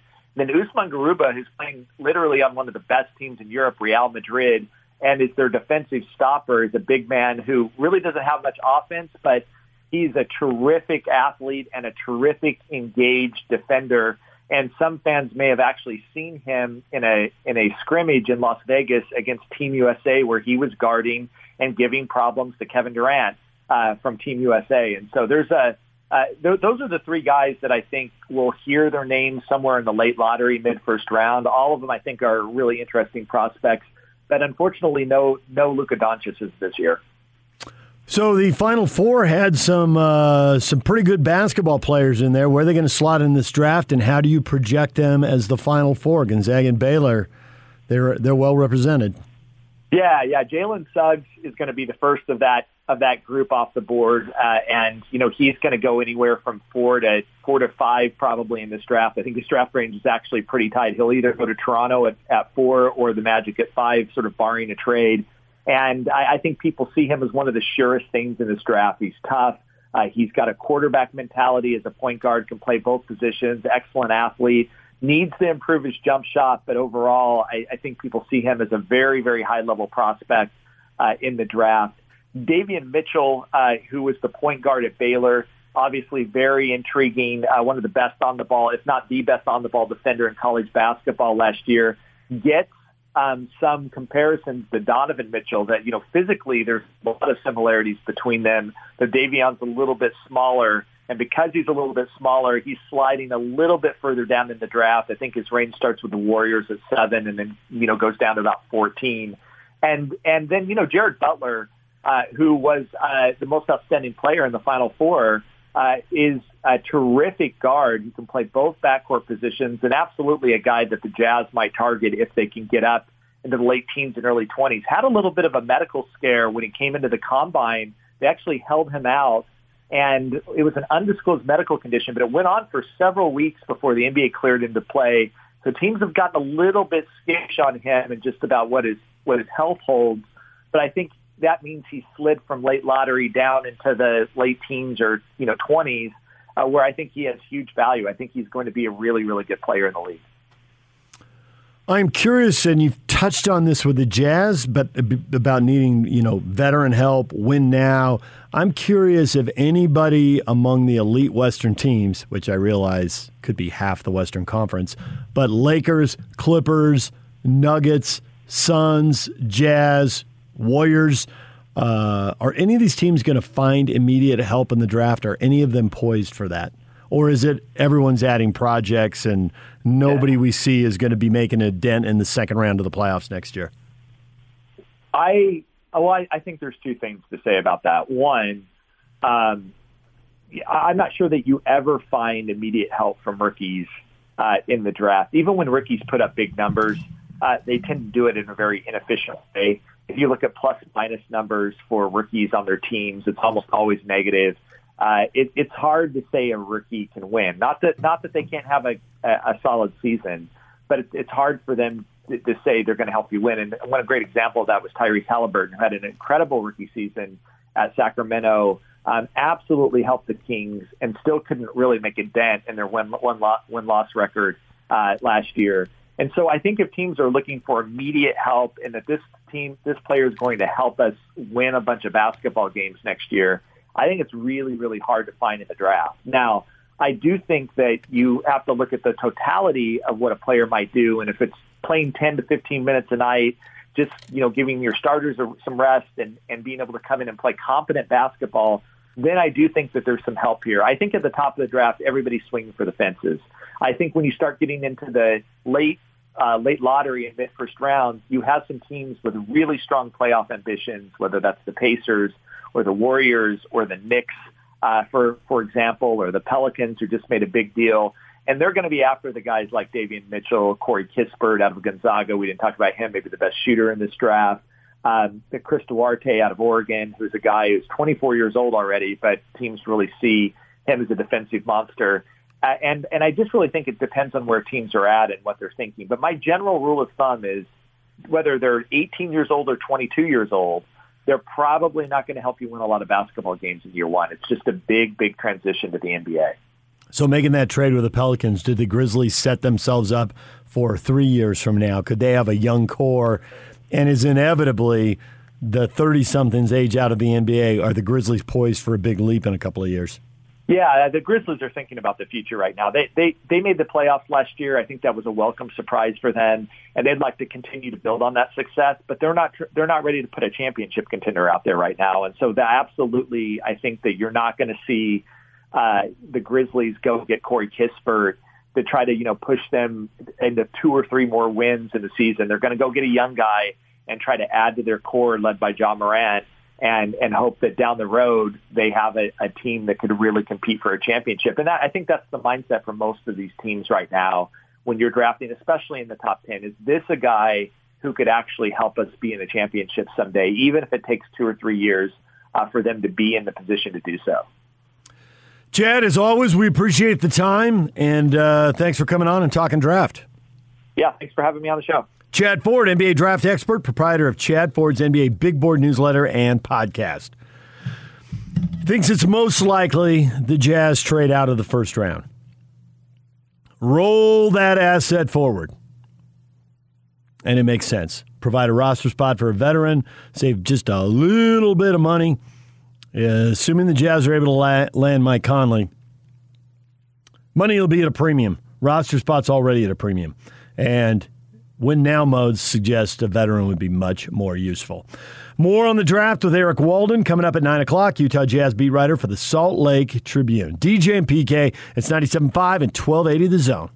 The Top 60 and 60 is back on the Zone Sports Network. Get your college football fix every day at 1.30 as the Zone counts you down to the start of the 2021 season by listing off the top 60 players in the state of Utah as voted on by the local media. You'll also hear from the coaches as they talk about the players that will impact their season the most. It's the Top 60 and 60. Weekdays at 1.30. Presented by Cyprus Credit Union and Icon on your home of the best college football coverage in Utah. 97.5 1280 The Zone and the Zone Sports Network. The top 60 and 60 is back in the Zone Sports Network. Listen every day at 1.30 as Hans and Scotty announce another member of the top 60 players in the state of Utah as we count you down to the start of the college football season. It's the top 60 and 60 presented by Cyprus Credit Union and Icon Health and Fitness right here on the Zone Sports Network. As long as we're talking college football, and we got a lot of draft today with the NBA draft coming up tomorrow, uh, I'm reading a lot of stuff about the fallout, the unintended consequences as the SEC expands. Are we on our way to a mega conference? Is the SEC going to raid the raid the ACC for four teams and be a 20 team league, two 10 team divisions?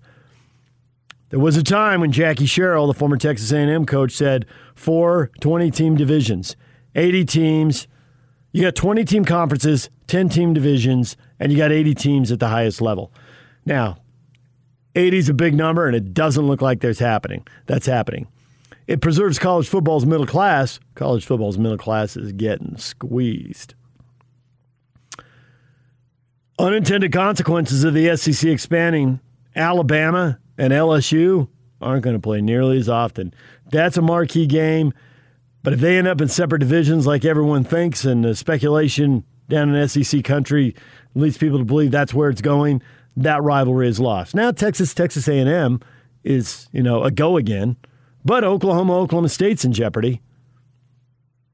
Will they play it as a non-conference game? Will it move to the start of the season? You know, there's all kinds of questions to be answered, but Bedlam has there've been some pretty fun Bedlam games. And that's toast. Now you get Alabama, Florida more often, so you got all these trade-offs.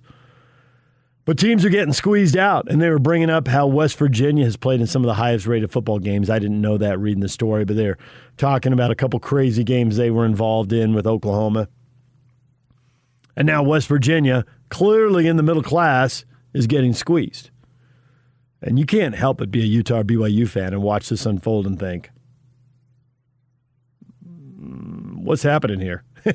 and where's the seat at the table for us? And for a long time, BYU dreamed of being in the Big 12. Now, maybe they can get in. How will the Big 12 be treated? We've had two classes of leagues Power Five and Group of Five.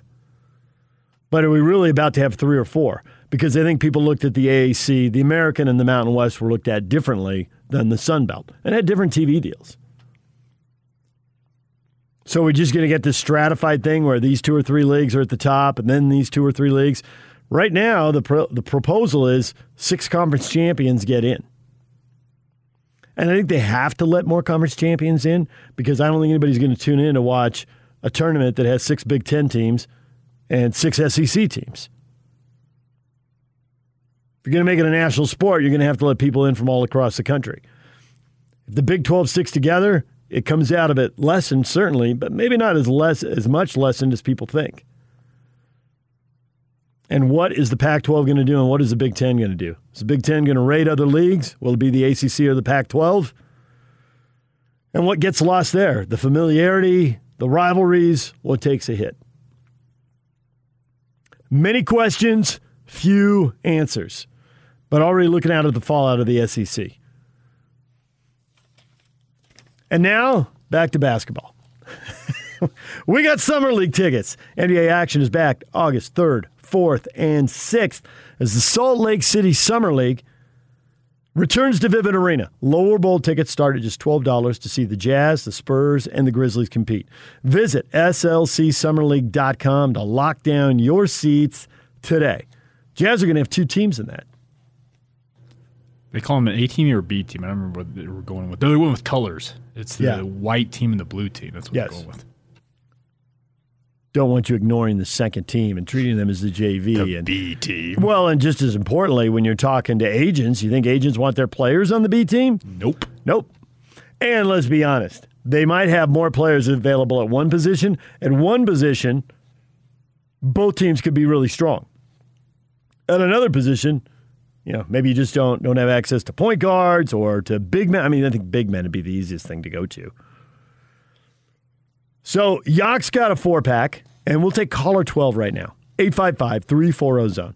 855 340 zone. Four tickets to go to the Utah Jazz Summer League. It's August 3rd, 4th, and 6th downtown at the Vivint Arena. DJ and PK. Coming up next, Simone Biles pulls out of gymnastics, mental health concerns. I don't think this is just a gymnastics story. I don't think this is just an Olympic Simone Biles story. Riley Jensen coming on next consulting mental performance coach and uh, college football expert. And I'm going to ask him a lot about what Tim Lacombe told us about college athletes. I think Riley's going to back it up. So if you are parenting or coaching high school or college athletes, this conversation isn't just for Olympic gold medalists. And it's next. Stay with us. Today has been really stressful. We had a workout this morning. It went okay, and then just that five and a half hour wait or something, I was just like shaking, could barely nap. I've just never felt like this going into a competition before, and I tried to go out here and have fun and warm up in the back went a little bit better, but then once I came out here, I was like, no, mental is not there, so I just need to let the girls do it and focus on myself. Had Simone Biles right there pulling out of the gymnastics competition. The U.S. takes the silver. DJ and PK brought to you in part by The Warehouse. Join Hans and Scotty G Friday at The Warehouse from 10 a.m. to 2 p.m. Price is so low, it'll blow your mind. Boom! I have to provide my own. Boom! Right there until PK gets back from vacation.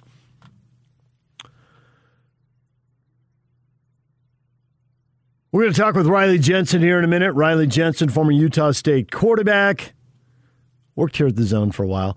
Now he's got his own company, and he is a mental performance coach working with uh, Salt Lake and working with uh, Utah State, Weber State. He's got other clients as well. And he joins us right now on the Smart Rain guest line. July is considered Smart Irrigation Month. To celebrate, Best of State Award winner Smart Rain is giving away free smart controllers to commercial properties until the end of July. Hosting costs not included. Visit smartrain.net or call 877 346 3333 for more info. Riley, good morning. What's going on? That time of year. I can smell football in the air. We got the Olympics going on. It's all kind of fun stuff. Yes, but now there is controversy at the Olympics because Simone Biles, arguably the face of the Olympics, coming off four gold medals in 2016 and a fifth medal that was bronze, pulls out of the competition, and that shocks people and hard to believe, but this has been politicized already. I mean, why wouldn't it be? It's gymnastics. Naturally, it's political. And I'm curious what you think when you watch this, but I have to say, I feel like a judge here. I'm going to give you very little latitude here. I feel like I'm in a movie. but I, we're not Simone Biles. We're not in Japan. We're not talking to her. So all the people who popped up on social media with these opinions about what's wrong with American youth, I'm like, have you even talked to her? How can you how can you know from half a world away? Well, I guess you don't have to know to pop off. You get to just pop off.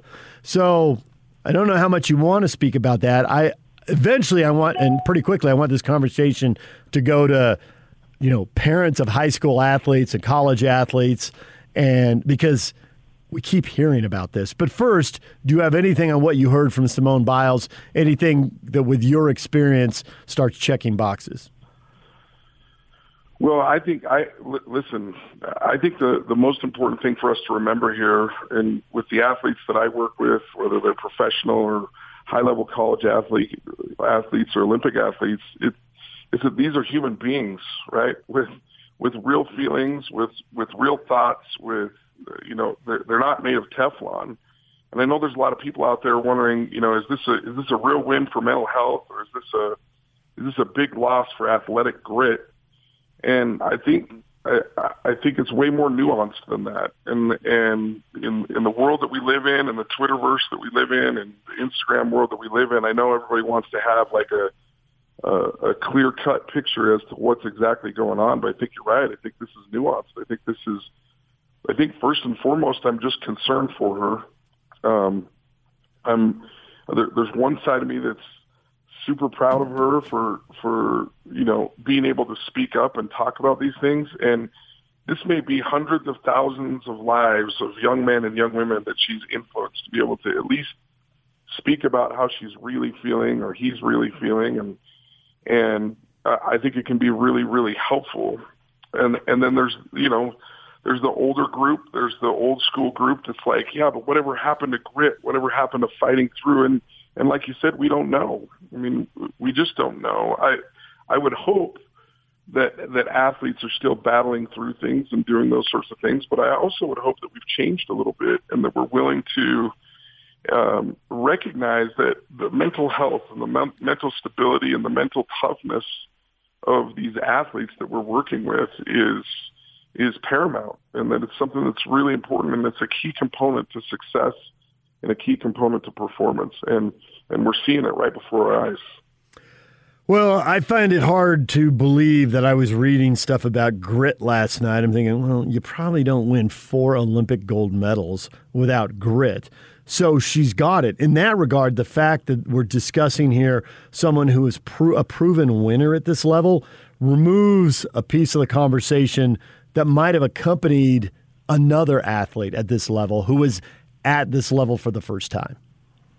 So I think oh, yeah, I that think that changes. The, I mean, she's just too accomplished. No, no question. I, I mean, well, it would be hard for me to imagine even a person who hadn't won four gold medals like she has and hadn't had the grit and and the the winner's attitude that she's had in the past. It would be hard for me to imagine somebody that had put five years of their life into trying to get to the Olympics and trying to perform at their highest level. I mean, I can't imagine the you know the the crevice that she came up to that that that she had to analyze and say, you know, I don't I don't think I can I don't think I can do this. I don't know if it's right for my team. I don't know if, if it's right for me.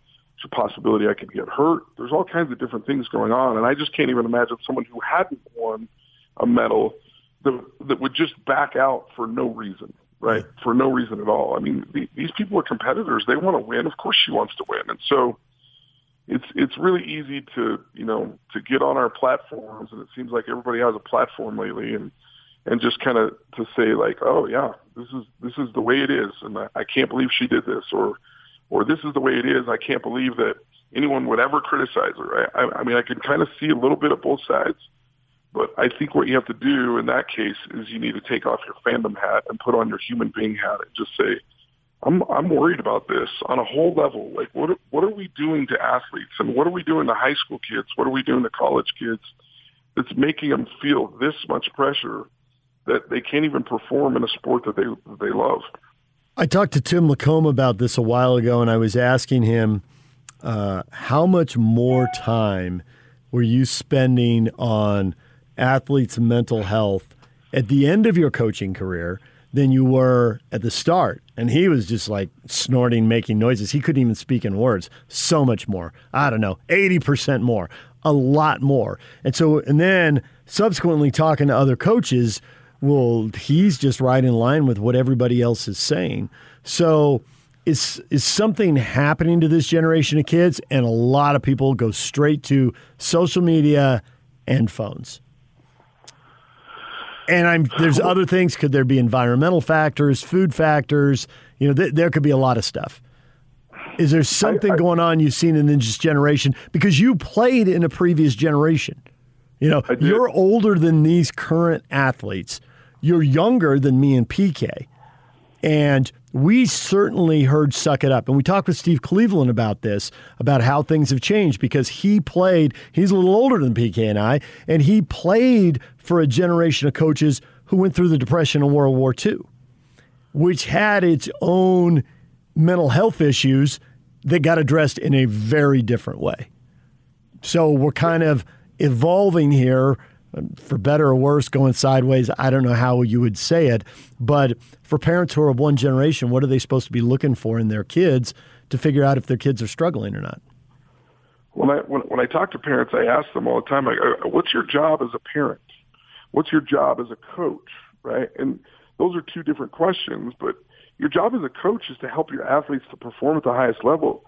And this generation is different. And and yes, we can point to social media, and I think there's I think there's some strong evidence that's talking about our smartphones and, and some of those things. But I think there's also a little bit, and, and this might be just a little bit of a different angle. When when you look at the AAUs and all the comp teams and the club teams and all these different things, um, we have taken away the art of practice, in my opinion meaning we play so many basketball games, we play so many baseball games, we play so many soccer games that we've lost that ability for a kid to go out and actually just play in his yard and actually kind of mess around, like, and make mistakes where like nobody can see where it's not really a big deal.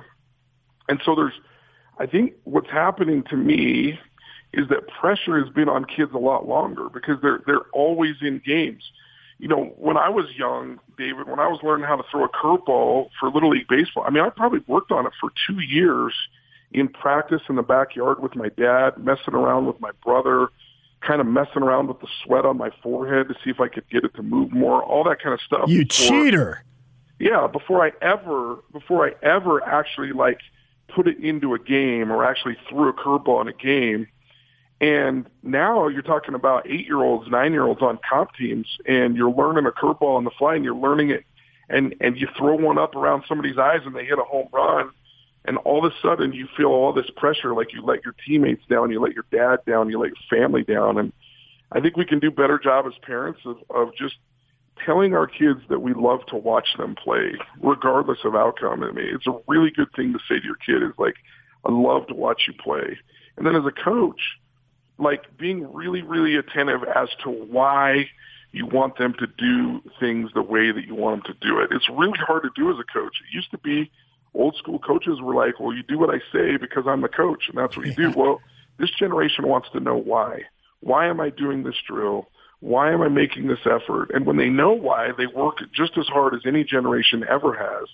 But that's hard to work for coaches. But I tell coaches all the time, but if you want to win and if you want to be a good coach, you've got to make that extra effort. It's different now, and and whether you like it or not, it's different. Athletes are different, and I think I think we're seeing this right. We're seeing that athletes, as much as they win, they they still have their frailties and their weaknesses, and I think it's okay for us not to be okay. I think it's okay for us to admit that something's not quite right.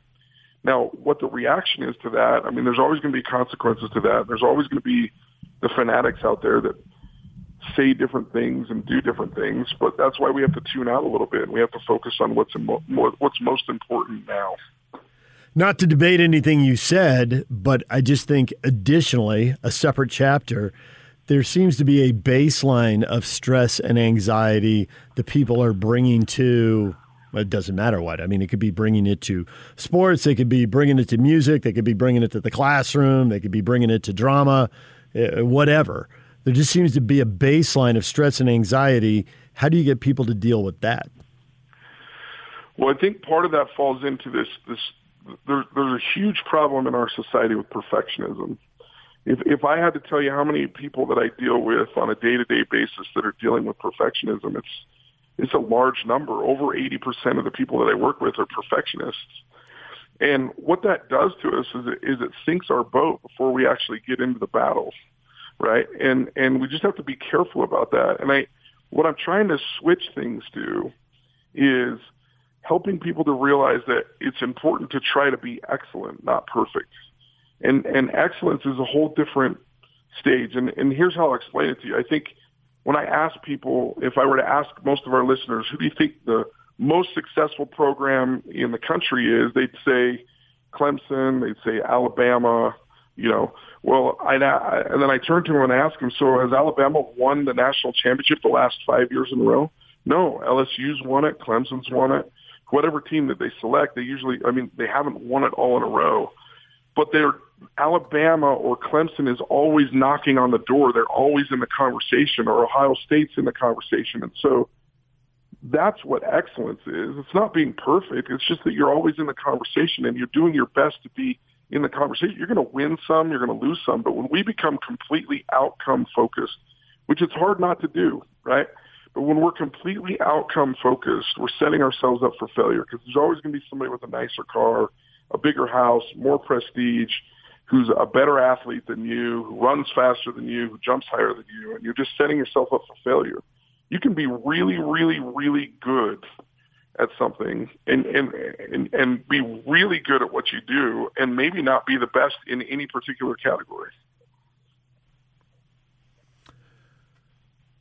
So to bring this full circle, if you meet someone who's got a lot of stress and anxiety and they're not quite to that moment in the competition that Simone Biles was at, maybe they're a little out how do you know whether to tell someone to grit it out, press forward, it'll be okay, do your thing?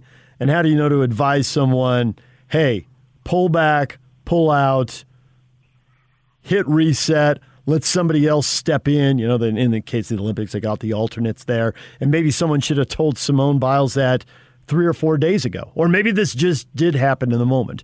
But sometimes it's building up. But how do you advise someone? a parent or a coach who's in the middle of that process? Yeah, I think well, uh, and and like like you said at the beginning of this conversation, it's it's tough for me to to tell you exactly what's going on with Simone because I I don't know exactly what's going on with her. Right. But I think I think there were some signs, um, even in in qualification rounds, that, that there was something going on with her. It wasn't it wasn't the the person that performed in the Rio Olympics, right? And my guess is that there's been some some good efforts both in the sports psychology world, um, in the clinical psychology world for her to be able to work through some of these things. And I think that they they were going on good faith that like, hey, some of these tools like breathing techniques, grounding techniques, noting techniques that these psychological tools that you can put in your tool belt and pull out during competition that they become very very helpful um, would would work and would prevail over time. Clearly when we when we got to competition it wasn't working. And i think some of that is up to the individual player. Like they have to manage like what they can do and what they can't.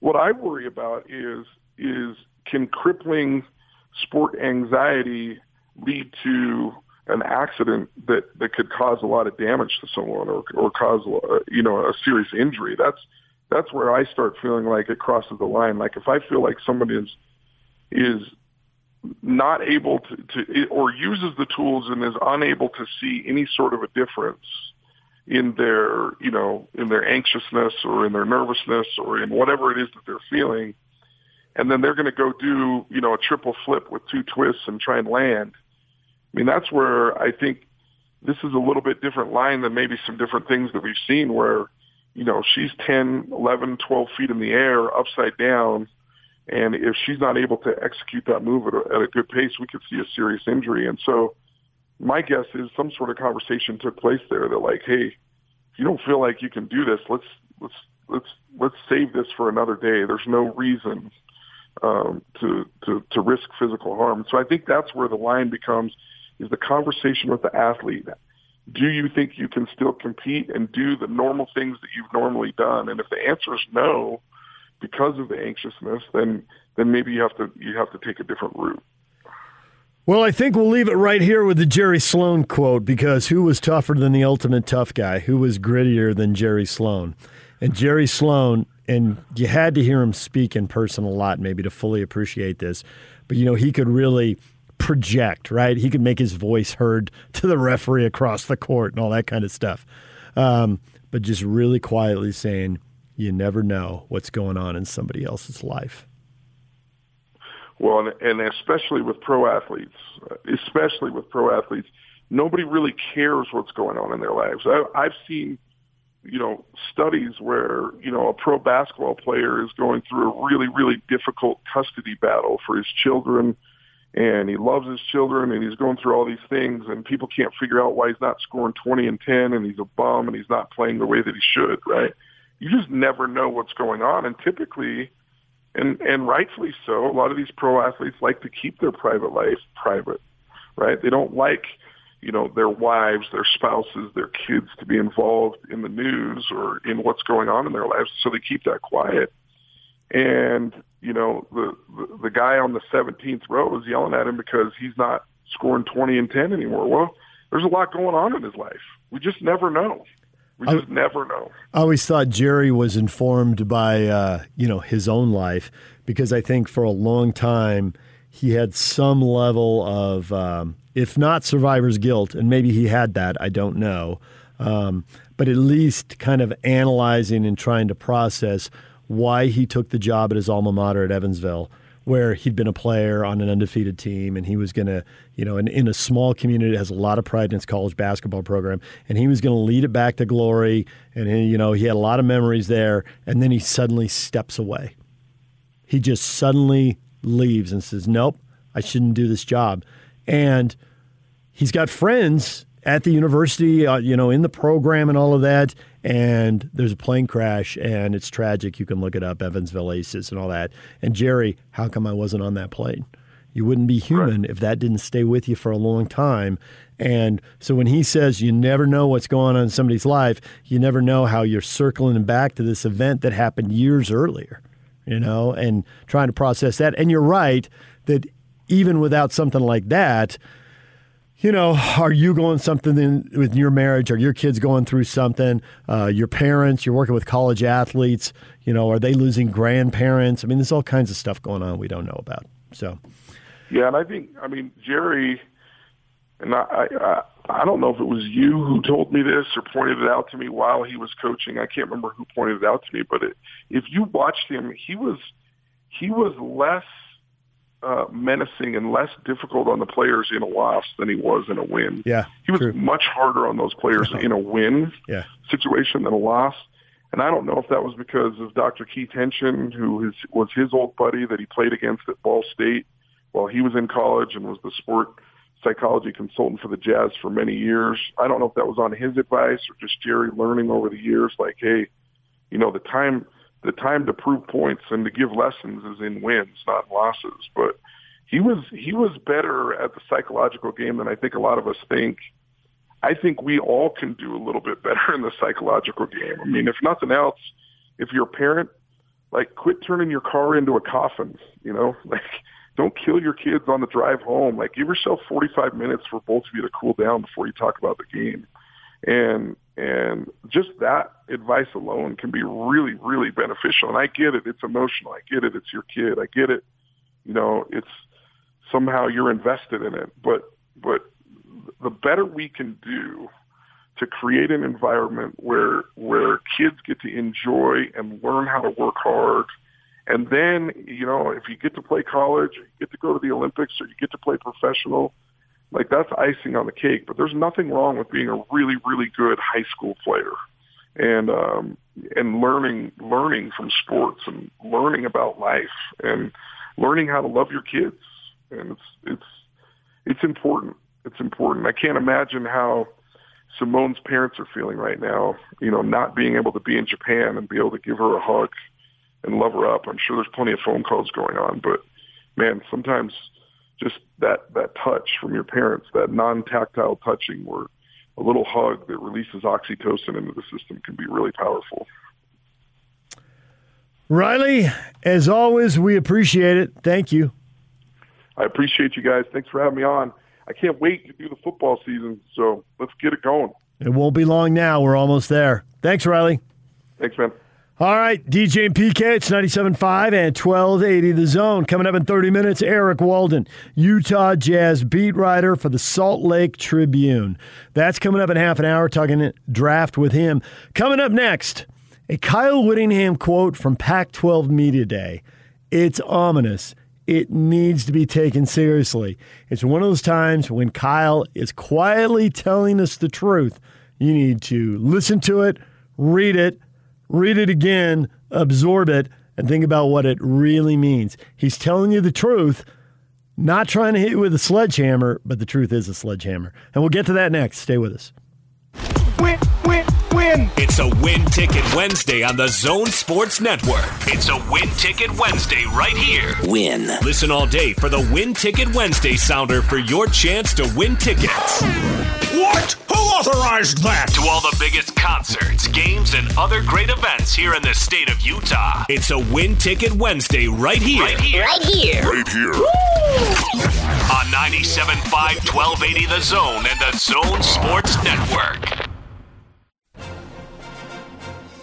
Westwood One Sports presents this special update on the 2020 Summer Games. Katie Ledecky has never lost a competitive 1500 meter freestyle race, but until now, the event was never part of the Olympics. Added for Tokyo, Ledecky took advantage her first gold medal of these games, the seventh of her career. Also in swimming, Americans Erica Sullivan and Alex Walsh both won silver medals Kate Douglas a bronze. The debut of 3x3 basketball, the reviews have been favorable. U.S. women beat France in the semifinals 18-16, then beat ROC 18-15. The U.S. won the gold. Baseball is back in the Olympics and host Japan opened up 4-3 over the Dominican Republic. U.S. plays Israel on Friday.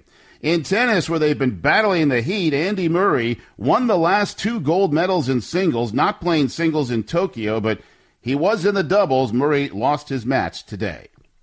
With this Summer Games update, I'm John Stashower, Westwood One Sports. The update from Tokyo brought to you in part by Zerorez. When you get the carpets clean, it's never just clean, it's Zerorez clean. Don't have it any other way. Just $33 per room clean, plus a fourth room free. You deserve the best. You deserve Zerorez. Schedule with Zerorez today by calling them at 801 288 9376. 801 288 9376 or schedule online by searching for Zerorez Carpet Cleaning. And if you want that fourth room for free, you got to ask for it. Pro tip. They're not going to bring it up. You have to. All right, DJ and PK, it's 97.5 at 1280 The Zone. Pac 12 Media Day. Pat Kinahan, Jake Scott, a nine hour marathon from Los Angeles. There's a lot to mull over there, and we will mull it all over in the run up to college football. We just had Riley Jensen on, and he can't wait. He's a huge, huge college football fan. We got like five weeks here until the the thing really gets rolling. And I guess four be- weeks to week zero. And he will be joining us weekly, uh, Yes. as usual. So there's plenty to mull over, but there's one quote I want to focus on right now because obviously realignments at the front with Texas and Oklahoma leaving the Big 12 headed for the SEC. Kyle Whittingham was asked about it. Now, Kyle, many times, has told us the truth in his quietly understated way, but he means it. He says it. He's been talking realignment for a long time. He told both PK and I 10 years ago that after Utah joined the Pac 12, this is just the start. We're headed for four 16 team leagues. Now, I haven't spoken to him since the Texas Oklahoma news broke. He might retract four 16s. He might say it's headed in another direction, that the math is going to be a little different. But to his bigger point, that it's not done changing, it's going to keep changing. He is absolutely holding on to that. The quote he gave, uh, and Stewart Mandel has it in The Athletic. Other people may have it, I don't know, but that's where I saw it. Um, this is just the beginning. The entire landscape of college football and its structure is going to change dramatically. Bottom line is, everyone's got to situate themselves in the best financial arrangement, and everyone's going to be scrambling to not be left out. Now, that doesn't sound on the surface all that revolutionary. This is just the beginning. Okay, Oklahoma and Texas is just the beginning, just the beginning of this round, because Penn State was an independent for a long time, and that was a that was big news when they joined the Big Ten. When Arkansas left the Southwest Conference for the SEC, that was big news.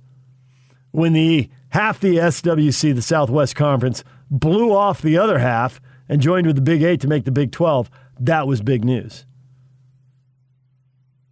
When Missouri, Nebraska, and Colorado bolted the Big 12, that was big news.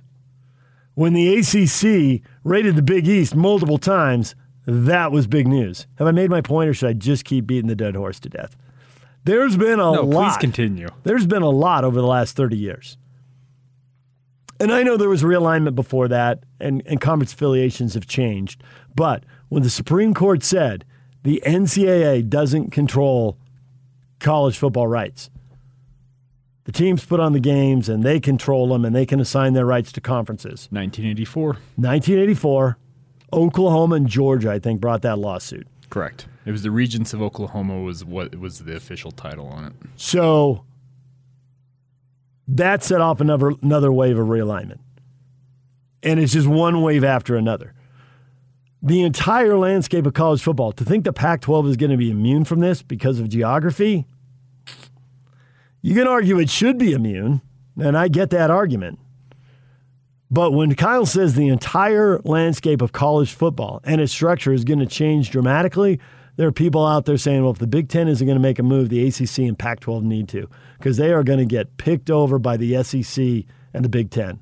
The strongest survive, and they just cut up one league. They're going to come for the other two.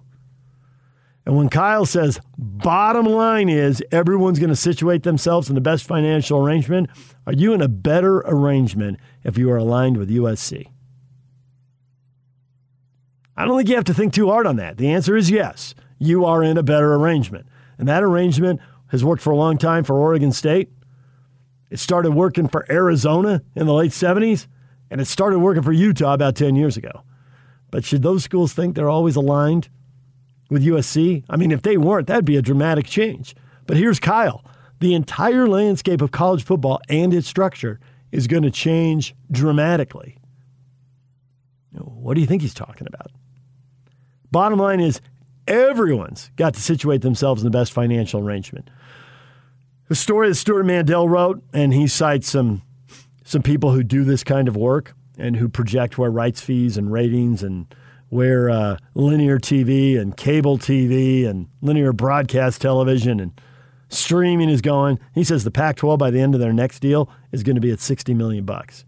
Sweet, because the SEC's at 60 million with Oklahoma, Texas. Yeah, except by then the SEC is supposed to be at 90 million.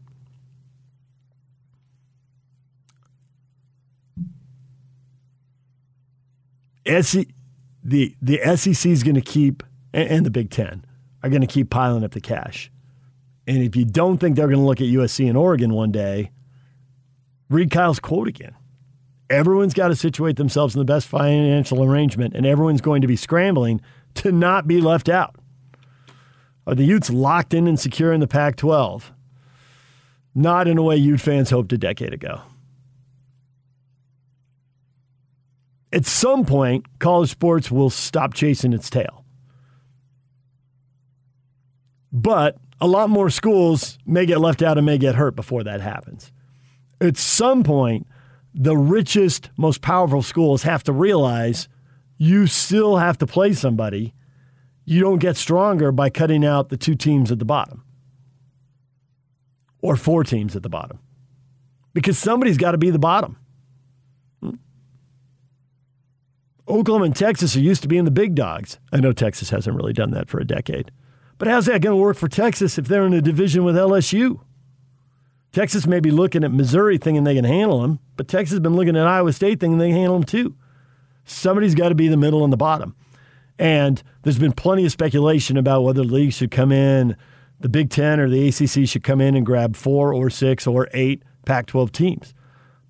But somebody's got to be the bottom. Where's the point of diminishing returns?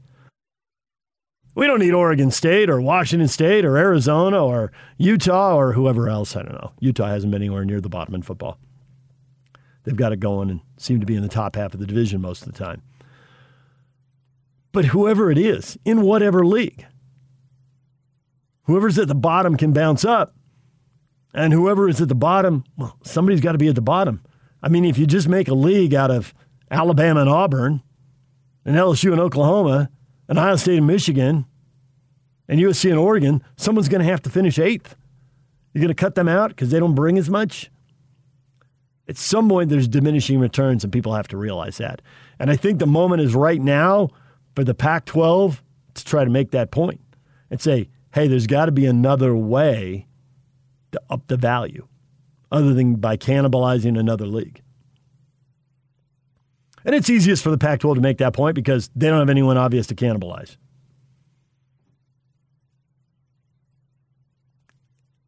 People smarter than me have suggested scheduling agreements between the Pac 12 and the Big Ten. And you create a guaranteed number of games there. And then you put all your rights in. And I think you got to know if CBS is staying in. Fox and ESPN are in. And if CBS is staying in, I would copy the NFL. The NFL for a long time parceled out their deals and sometimes left one network out there until NBC Sunday Night Football. They brought NBC back in. Hey, there's four networks. Let's have three packages. Nobody wants to be out. Musical chairs will maximize the value, and it worked. The NBC thing was just more of a you guys, we don't need you, and we'll prove it. And then eventually, come back on in. Come on back into the NFL family. Yeah. And let's open up a new time slot, and, and let's have you open up that bank account. Yeah, let's make lots of money. Well, do it different instead of trying to make a coast to coast league why not take two leagues that are already aligned and are coast to coast, cut back to eight conference games, schedule a bunch of games interconference, divvy them up into packages, and then invite people, hey, how about this package? How about that package? I mean, they're already being divvied up. Fox has the rights to the Big 12 and sells games ESPN. Fox has the rights to the Big 10 and sells games ESPN and ESPN and Fox have divvied up the Pac 12.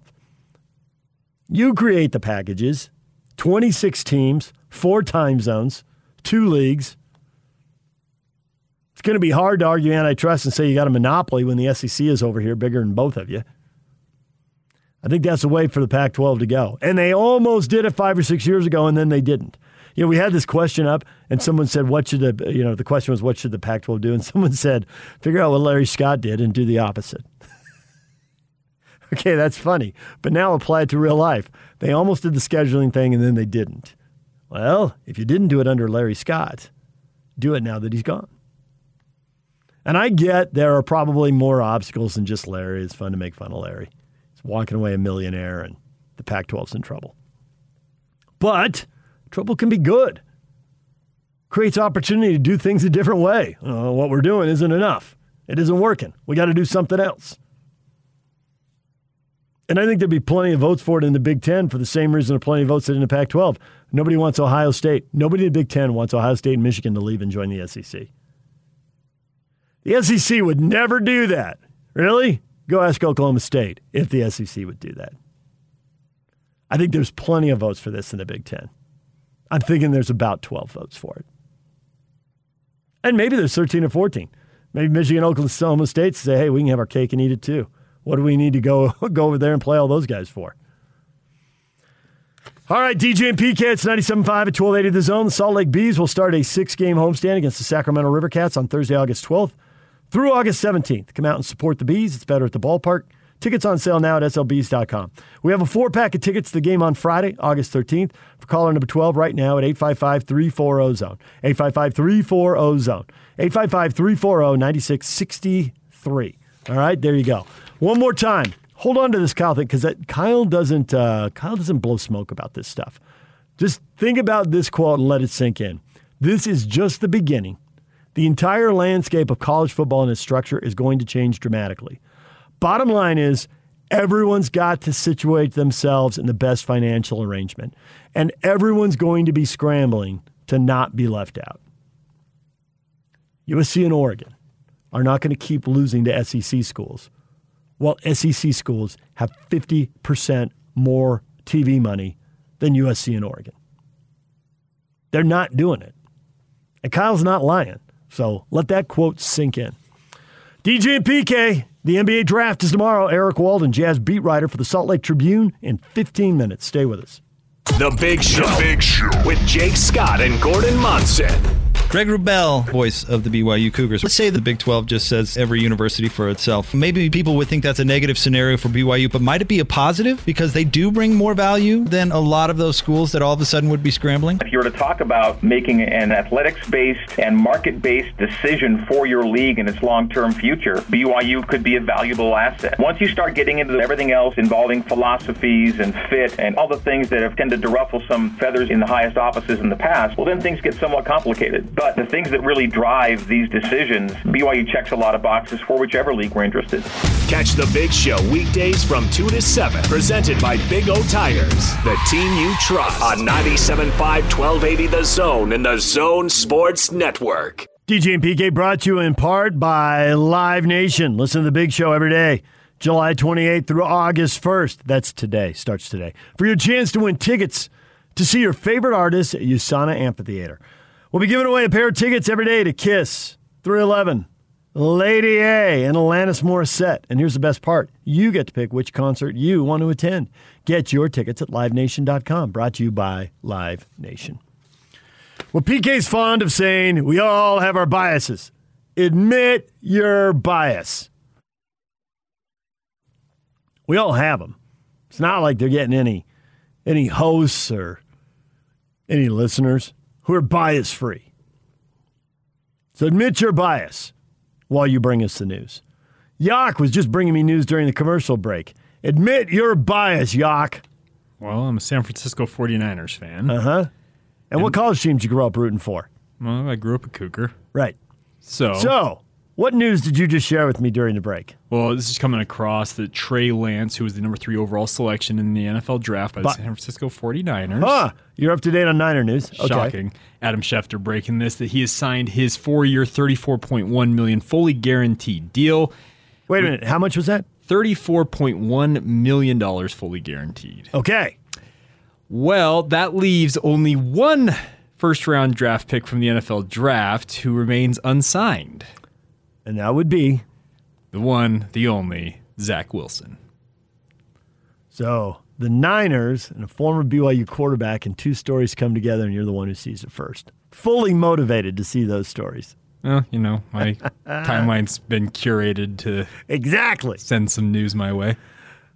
$34.1 million. So there was a time when rookies held out. That time is long gone. Drafts have salary structure and wages built in. There's a very narrow window to negotiate, and Zach gets over $34 million if he signs because he was a Senga pick. So he's going to be slotted ahead of His deal, I believe, is somewhere around thirty-six million overall. So this is really just a footnote. We always knew these two guys are going to sign these two deals and what neighborhood it's going to be in. Sure. And you negotiate everything, and there's some clause they're arguing over. Well, that- I don't have the energy for it because I think when the season starts, Trey Lance is going to run out there, and Zach's going to run out there. Zach will be a starter. Trey will be a backup. Mm-hmm. But how long will Trey be a backup for? To me, that's a much more interesting story. Reading up on this yesterday, Wilson's issue is the offset language in his deal, which is if he were to be cut in the uh-huh. first four years, uh-huh. the money, and that's how that would be paid out. So, and my eyes are rolling back into the top I'm just, of my head. I'm just adding to the to the allure. I'm sure the they're story. arguing over something. If that's what they're arguing over, they can go over there and argue and knock themselves out. I'll be over here doing other stuff. But you make a very good point. Yeah, come week one, Zach's out there as the starter. Yes, he is. Jets, and Trey Lance is on the sideline with a baseball cap because Jimmy G's starting For now. for now. Hey, once upon a time, Tom Brady, the only really major injury he suffered, and I know a minor injury is an injury that happens to someone else, and he played through the torn MCL, but he tore his ACL in the first quarter of game one. Correct. So it's easy to say you're going to be over there on the sideline. And Aaron Rodgers played every snap, and Jordan Love never got on the field last year. But in another year, Tom Brady got knocked out for the year in the first quarter of the first game. So everything's on the table, and Trey Lance had better be ready. Because to quote Jerry Sloan for the second time this hour, nobody here is redshirting. Everybody's checks clear on the 1st and 15th. So be ready to go. And also, there's just been too much quarterback talk with the Niners. It feels like they went to the Super Bowl despite Jimmy Garoppolo, not because of it. In spite of him, yes. Yeah. Yeah, I mean, we had that loser behind center, but we got there. Uh, I don't get it. Hey, they want to know if they can get Aaron Rodgers, and I get it. Aaron's an upgrade. They're drafting third. They're taking a quarterback. There's just too much. Is he going to be on the roster Sunday? I don't know if we're going to be alive Sunday. Thank you, Kyle Shanahan. I mean, it's just one thing after another. Jimmy, would you quit sucking all the time? You're a disgrace. That's basically the Niners' attitude towards Garoppolo. And I get he's not the best quarterback in the league, but it seems like the worst quarterback to be is the quarterback who, not a Super Bowl quarterback, but you are a playoff quarterback. You can get multiple teams, and there's nothing wrong with that. But man, people will just, de- yeah. Roethlisberger was two-time Super Bowl quarterback. Now he gets his team to the playoff, but the Steelers like it's over. We don't really want him back. I mean, they did start 11 and 0. How badly could he have sucked? They did lose five in the last six. That seems to be much more important than the winning 11 in a row. They're ready to give up on him. Alex Smith, clearly a playoff quarterback, took three different teams to the playoffs. I think overall, I have to look it up, but I think he played in the playoffs six or seven times. But he only won a couple of games. He wasn't at the Super Bowl level. Philip Rivers, another guy in that in that group. But Garoppolo is not alone. And the Rams, they went to the Super Bowl and they traded Goff. Thanks. Don't let the door hit you. All right, we're taking a break. When we come back, Eric Walden, Jazz beat writer for the Salt Lake Tribune. The Jazz are going to trade out of that 30th spot. We'll ask him that next. Stay with us. DJ PK brought to you in part by SNS Roofing. SNS Roofing is your locally owned roof repair expert. For a free quote and for all your roofing needs, call SNS Roofing. Time to talk NBA draft with Eric Walden, Utah Jazz beat writer for the Salt Lake Tribune. He joins us right now on the Smart Rain guest line. July is considered Smart Irrigation Month to celebrate. Best of State Award winner Smart Rain is giving away free smart controllers to commercial properties until the end of July. Hosting costs not included.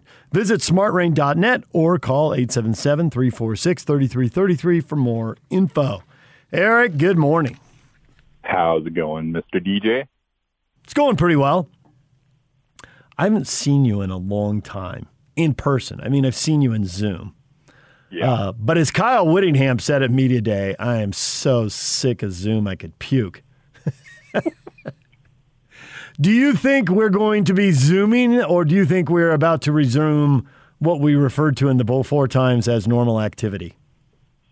Well, uh, you know, it's funny. We had some of us beat writers had a conversation with uh, Jazz PR the other day about um, how to kind of approach draft coverage because in previous years, you know, they had us all over to uh, the ZBBC to hang out and watch it and and be there for when you know the Jazz made their picks and Dennis and Justin would come out and, and talk to us and we debated, you know, how are how how's everyone feeling about hanging out in person this year and doing it. And uh, it sounds like it's a go. So, you know, those of us who are vaccinated are going to be getting together at the Zions Bank basketball campus tomorrow, and hopefully that's the start of uh, a lot more in-person stuff to come. Yeah, I'll be interested to see if TV and radio get invited. Can't wait to see how that plays out. Nobody likes you TV and radio guys. Oh, we're You're aware. We're aware of that. Don't worry. You're too pretty. You make us all feel bad. And that has literally never been said to me in my entire life. so that brings up the point. Are you going to be over there to hear who they drafted and why? Are you going to be over there to hear that they've traded out of the 30th pick and why? That's a good question. It, it, it won't shock me if they trade out of the 30th pick. I guess the question is going to be how do they pull it off? Um, you know, everyone, everyone's kind of, you know, the scuttlebutt seems to be that they'd like to move up, and there certainly are teams that would be amenable to letting them move up. The, the question becomes how do they go about doing that? Because they don't have their own second round pick to throw in a deal this year. They don't. They probably are not going to have their first round pick next year because they still owe one to Memphis from the Mike Conley deal, and that seems likely to convey next year. Uh, the Jazz would have to absolutely crater the season and finish in the, you know, top, finish in the bottom six worst teams in the league last year in order to keep that pick. Uh, they don't have their own second round pick next year, you know, so, so you can kind of see where we're going. Do they attach a player to make it happen? Uh, you know, do they do they wind up having to attach this year's pick to the likes of Derrick Favors in order to move his salary off the books? So I, I do expect them to move it one way or another, but yeah, it, it's going to be interesting to see uh, how they pull that off and, and what exactly their their priority is in doing that. Rudy's 29 years old. Donovan is done with his rookie contract now. He's into the second contract, which is, for lack of a better phrase, the unrestricted contract. Excuse me, the restricted contract. Uh, you know, the third deal, you're an unrestricted free agent. So Donovan signed for five years, but the fifth is his option. So it seems like the Jazz have a three to four year window to win now. Do you Yeah, I think they are all in on the winning now part and are not eliminating, because you never eliminate it, but de emphasizing the whole draft development thing and that that roster spot and money is better spent on a veteran who, while not useful all the time, could be useful in one or two playoff series? Yeah, I think that's absolutely probably what their priority is. You know, um, you finish with the best record uh, in the regular season this year. Con, you know, I'm sure. I don't know if they would admit to it being a surprise to them, but I think it was a surprise to a lot of people. There, you know, if, you recall, there were some people predicting the Jazz were going to miss the playoffs entirely this season. So them finishing first was certainly a surprise to some people. But you know, now that you've shown you can get there, but um, you know, continue to have that that heartbreak in the postseason, it seems that uh, they've got great motivation to really kind of go for it. Because yeah, you know, as, as you mentioned, they're in that spot now where. Uh, you know, Donovan's making a bunch of money, Rudy's making a bunch of money. These guys are established in the league. Uh, if you can bring Mike Conley back, you know, he's on the he's on the back nine of his career and doesn't probably have too many more seasons of, of elite level play. So yeah, they've definitely got to be in uh, win now mode. They've got to be in go for it mode. So yeah, the question becomes how do they do that? You know, which which kind of players can they target for that? Because yeah, obviously, you know, you don't know what you're going to get for all the for all the complaining about you know taking Doak instead of Desmond Bane a year ago. Does does Desmond Bane prove the guy who would have got this team into the NBA Finals? I, you know, I, I, I like my chances with uh, Nick Batum a lot better. You know, if all things being equal, but um, yeah, I think I think they're more inclined to go for veteran help again, they're going to be trying to navigate, you know, some some tricky circumstances with the salary cap. Uh, just because, as you mentioned, you know, Donovan goes from a rookie scale contract to an NBA All Star and near All NBA team contract. You know, Rudy got uh, has has his extension kicking in. So even before we get to Mike Conley, this is becoming an expensive team, and you know it's it's easy for fans to say, "Hey, Ryan Smith's a billionaire, just spend the money." Uh, you know that's that's true up to a point. Um, it's not your money. You know, it's, it's real easy to give away someone else's money, um, and and he's looking at a huge tax bill as it stands right now. So you know, there's gonna there's gonna be some trickiness going on there.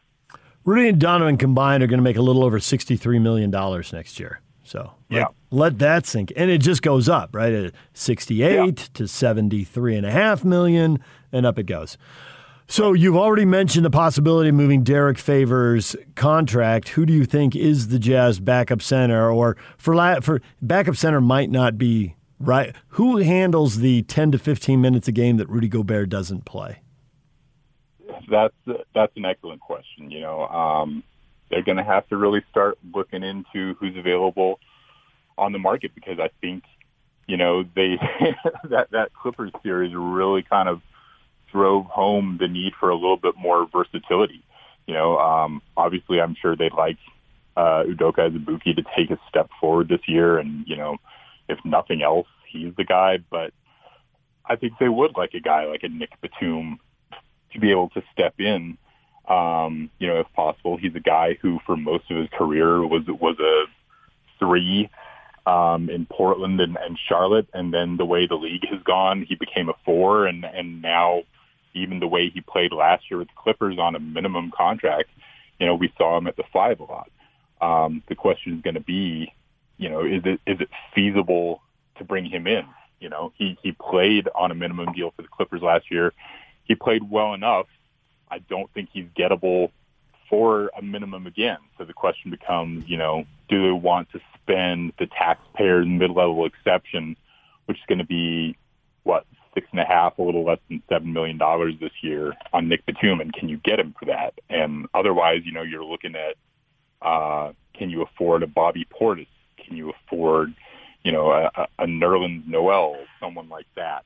Um, these are these are the kind of guys they're going to be looking at. The question is, are they going to be priced out of guys like that? So it's a it's a good question, DJ. So do you think that um, Joe Ingles, Bojan Bogdanovic, uh, Jordan Clarkson is in a similar price range? They're all over ten million in salary. Does that group return to run it back one more time? Or do you think there's a possibility they're going to get aggressive and we'll see roster changes that might surprise some people? I think there's a possibility of it. You know, um, like I said, you know, I, I brought up the favors one. I think as the season went on, and and then especially how the playoffs unfolded, there was some there's a little bit of buyer's remorse there. Not because you know anyone's disappointed in Derrick Favors. He he obviously is a solid citizen and and, and did what they asked him to and did the best he could. But um, just the fact that you know, it, his play clearly diminished, and and you know, here he is making the mid-level exception. If they could find someone to take that, I think he'd be option number one. Um, Joe Ingles is an interesting one just because he's in the final year of his deal. Um, you know, he's he's making, I want to say, a little over 13 million is his cap hit this coming season uh, much as we all love Joe, you know, I think it's it's fair to wonder at this point is that a bit too much for what we can expect of him going forward. Uh, I, I think it's fair to say his defense has dropped off a little bit. Um, I think we saw that their plan to kind of use him as the de facto, you know, second string point guard uh, did not really kind of pay off the way they wanted, you know, and, and he clearly is better suited for a secondary playmaking role. So he's a candidate. Um, with Bojan, it's a little trickier because he's got two years left on his deal for more money. Um, you know, can you find someone that wants him at 18.7 million this year, 19.6 next year? And, you know, again, what are you getting back for these guys becomes the point. You know, at, at what point are you decimating a team uh, excessively? You know, that finished first in the Western Conference. At, at what point do you want to, uh, you know, say, well, we need to change this and this and this? How much? You know, at, at what point does it become a little too reactionary in kind of, uh, you know, killing the identity of this team for the sake of reacting to how one specific series went. So we can talk about the depth of a team as much as we want, but we've seen star power drive championship teams for decades. And even though the NBA changes, Giannis Antetokounmpo has three 40-point games in the NBA Finals, 50 in the clinching game, and they get the championship. Donovan Mitchell has found another gear every year he's been in the league. At some point, he will peak, but has that happened yet, or do you think he's going to come back even better in the next season? I expect Donovan's going to come back better. You know, I, I think a lot of people in the league feel this way that, um, you know, he's he's on the verge of becoming just an absolute scoring superstar. You know, um, he hasn't necessarily needed to do that in the regular season just because of the way this team has been constructed and the fact that you know, Mike Conley had his first All Star season, and Bojan Bogdanovic, uh, when he's healthy and when his wrist is right, is a is a great secondary option. Um, but we've seen him have those moments in the postseason. You know, he's he's one of the top all-time points per game scorers in NBA playoff history. And granted, his sample size is smaller than a lot of the old-timer guys who he's ahead of right now. And and you would expect, you know, that when he gets a little older and into his career, maybe that'll decline a little bit. But yeah, there's absolutely room for him to continue that upward trajectory. And and I don't think anyone uh, believes that he's that he's at his peak yet. You know, um, Rudy Gobert loves to tell us every season that he's only scratching the surface, and and maybe that's a little bit of hyperbole with Rudy. I don't feel like that's that's the case with Donovan yet. Um, I feel like there's there's more room to go. I mean, uh, if you had asked someone a couple years ago who's the better shooter between Devin Booker and and then Donovan Mitchell, you know, 99 people out of 100 tell you Devin Booker. And is that the case anymore? I mean, you look at their shooting splits and Donovan was a lot more efficient this last season on a lot more attempts per game, you know, and that wasn't his game coming into the league. So, uh, yeah, I think there's a lot to be excited about there in terms of, in terms of his upcoming growth. Miye Oni, Juwan Morgan, Elijah Hughes, are any of these guys about to take the step that in previous seasons we saw Royce O'Neal and Joe Ingles take, where they went from the fringe of the roster into the rotation and contributed? Um, you got any higher hopes for any one of those guys than anybody else? Uh, I would honestly be a little surprised if Juwan Morgan is back on the team this coming season. I don't have any inside intel on that, but just given, you know, kind of the way they need to go and, and from what I've seen of him, I don't have a whole lot of hope there. Miye, I know that there's still some kind of internal hope that, that he can become, you know, that he can fulfill some of that uh, perimeter wing defense that they're that they're so badly needing. But um, I don't know. The the guy is so foul prone. You know, he picks up two fouls on his way to the scorers table every game. Um, that, and I just don't know if the if the shot is going to be consistent enough. I would say, you know, in, in my view, Elijah Hughes maybe has the best uh, potential there of the three to become something, but um, just given how the rookie season went, you know, again, that's that's a difficult projection to make. But of the three, he's probably the one who I personally would lean towards the most. So you got anybody in this NBA draft you really love, even if the Jazz can't move up to get him? Someone who's going to be the next big star, and you are convinced this is the guy. Yeah, Cade Cunningham. You heard of him? I have, but I've seen number one picks flame out before, so not everybody's on the same page. I didn't want to bias you by leading the leading the witness, Your Honor. no, there's you know, I, I don't study the NBA draft with the same intensity and fervor and duration that uh, the great Tony Jones does. a college basketball fanatic and, and, and, and is watching games nonstop all season long.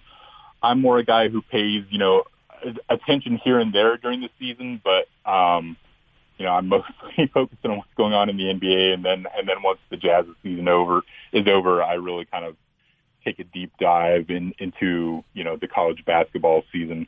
Um, you know, yeah, there's, there's a lot of, there's a lot of guys who I've come to like and, and think something of in terms of guys who are maybe closer to the Jazz's range. I think Oregon's Chris Duarte is, is going to be a great plug and play, uh, three point three and D kind of a guy. Um, you know, a lot of teams are maybe a little leery of him just because he's 24 and you don't get the same number of years out of him. Um, but again, I don't think he lasts to where they can get within range to. I've heard uh, he he may go, you know, in the teens at this point, in the mid teens at that. Um, who else? I'm trying to think of some names that uh, you know might be in the in the 20s. I've heard that uh, Ayo Dosunmu of, of Illinois is the guy who's starting to kind of creep back up. He was the guy who was initially thought to be a late second round or a late first round pick, kind of dropped into the middle of the second round at one point, and now seems to be creeping back up. A lot of teams think you know he's a great ball handler and and is a very switchable wing, uh, six five guy out of out of Illinois. Um, who else? Josh Primo is out of Alabama is the kid I really like, but uh, I don't know that he makes a ton of sense for the Jazz just because he's the youngest guy in the draft this year. He's 18 years old, and if he were to stay in the draft and come out next year, uh, probably would be a top 10 pick. This year, you're paying for a guy who can give you some shooting immediately, but who's going to need a lot of work elsewhere. So uh, those those are some of the names that that stand out to me. Well, as always, we appreciate the time, Eric. Thanks for coming back on the show and uh, spelling out the draft for us. And uh, we'll see if they if they make the trade. I I expect that's the way it's going, but it's hard to know because you never know what someone's going to call an offer at the last second. Yeah, and and that's the thing that we're hearing that a lot of teams, you know, are are really kind of expecting a ton of movement this year in the draft, but that uh, you know, maybe not a ton of that happens beforehand, you know, that it's, that it is indeed kind of a last minute thing. So we'll keep our eyes and ears peeled and, and see how it goes. And, uh, in the meantime, thanks for having me on. And it was great having a civilized, polite, professional conversation with you and not that other guy. No, whatever. See, people buy that stuff, but you know, you and he know each other better than you and I. Yeah, you've uh, got you've got Tribune history backstory. Yeah, PK and I go way back. I, I first got to know him when I was just a uh, dumb, know nothing student at the University of Utah, trying to find my way in the in the Utah sports market. And uh, believe it or not, PK was actually a guy who who was kind enough to take me under his wing and, and kind of help me out and, and, and teach me a thing or two. So and then yeah, you come uh, on his radio I, I show and light him up. Is that how? Well, he'd expect nothing less, actually, though. So yeah, probably, right. probably works I out. mean, this is this is how PK and I go. You know. There you go.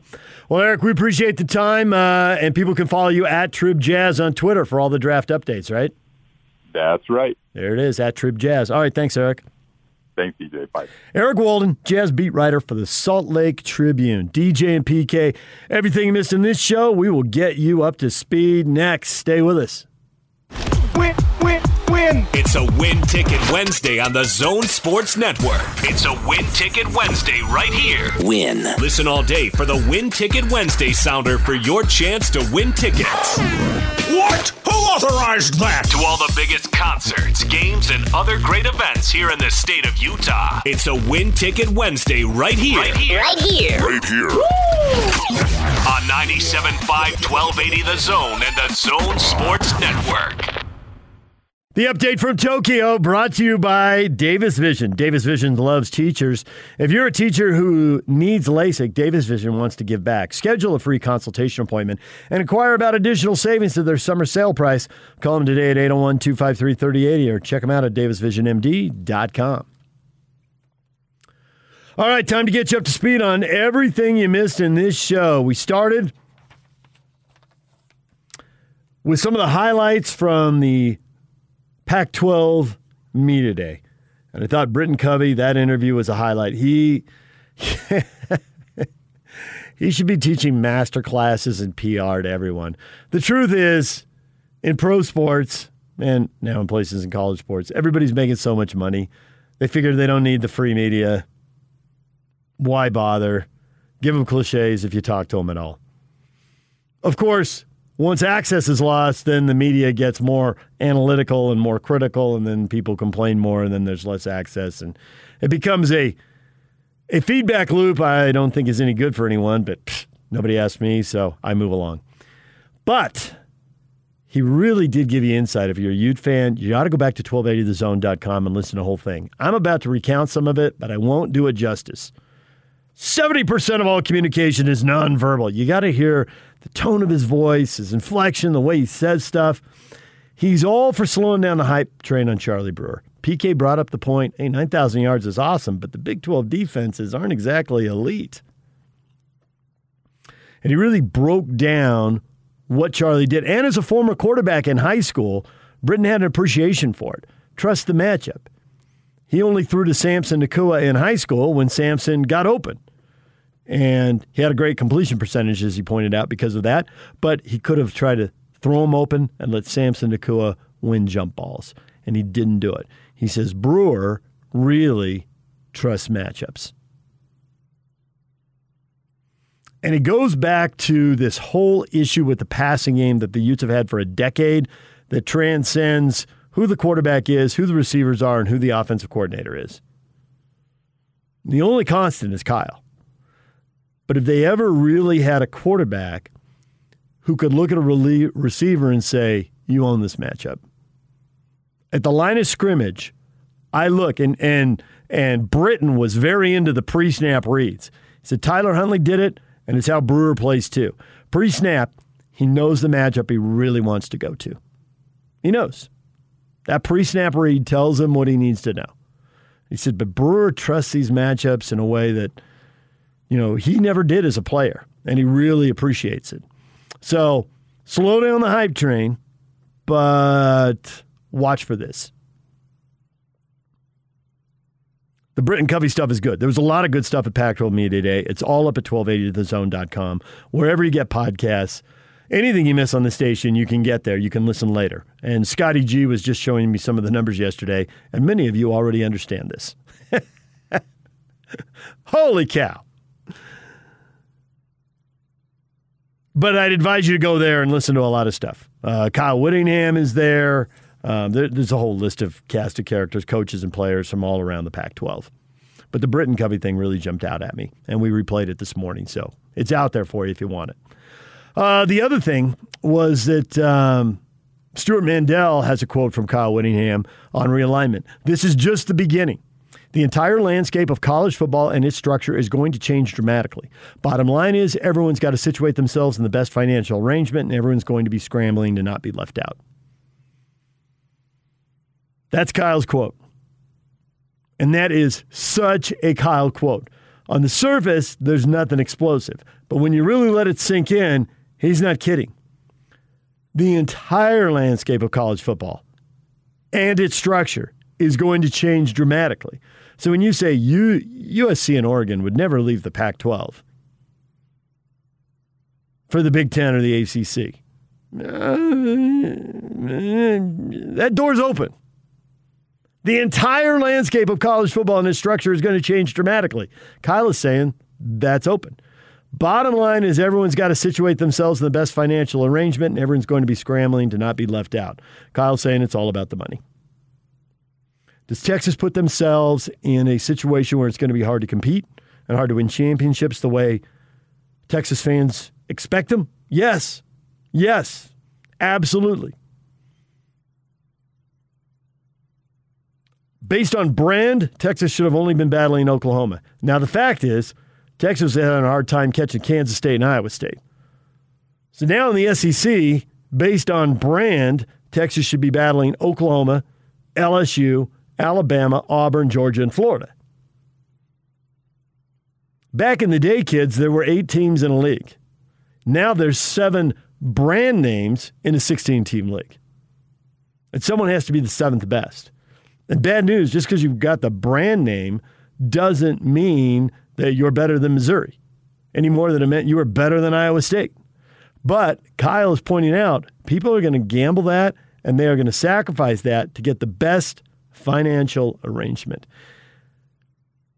Rivalries will come and go, and nothing says that better in Texas and Texas A&M. They were together in the Southwest Conference. They thought it was important to stay together in the Big 12. A&M got sick of Texas and bolted and went to the SEC, and they don't play each other. Not even in a bowl game, the way BYU and Utah did in Las Vegas.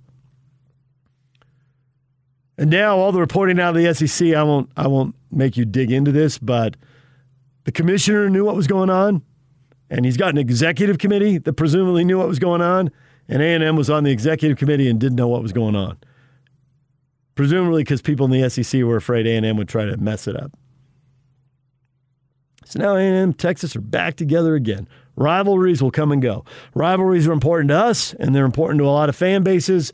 But Utah and BYU aren't in the same league. Kansas and Missouri aren't in the same league. Pitt and Penn State aren't in the same league. Pitt and West Virginia aren't in the same league. I mean, we can go on and on with this. Texas and Texas A&M come and go. And Oklahoma and Oklahoma State have just gone. But Oklahoma and Nebraska, that was an awesome rivalry, and it went away.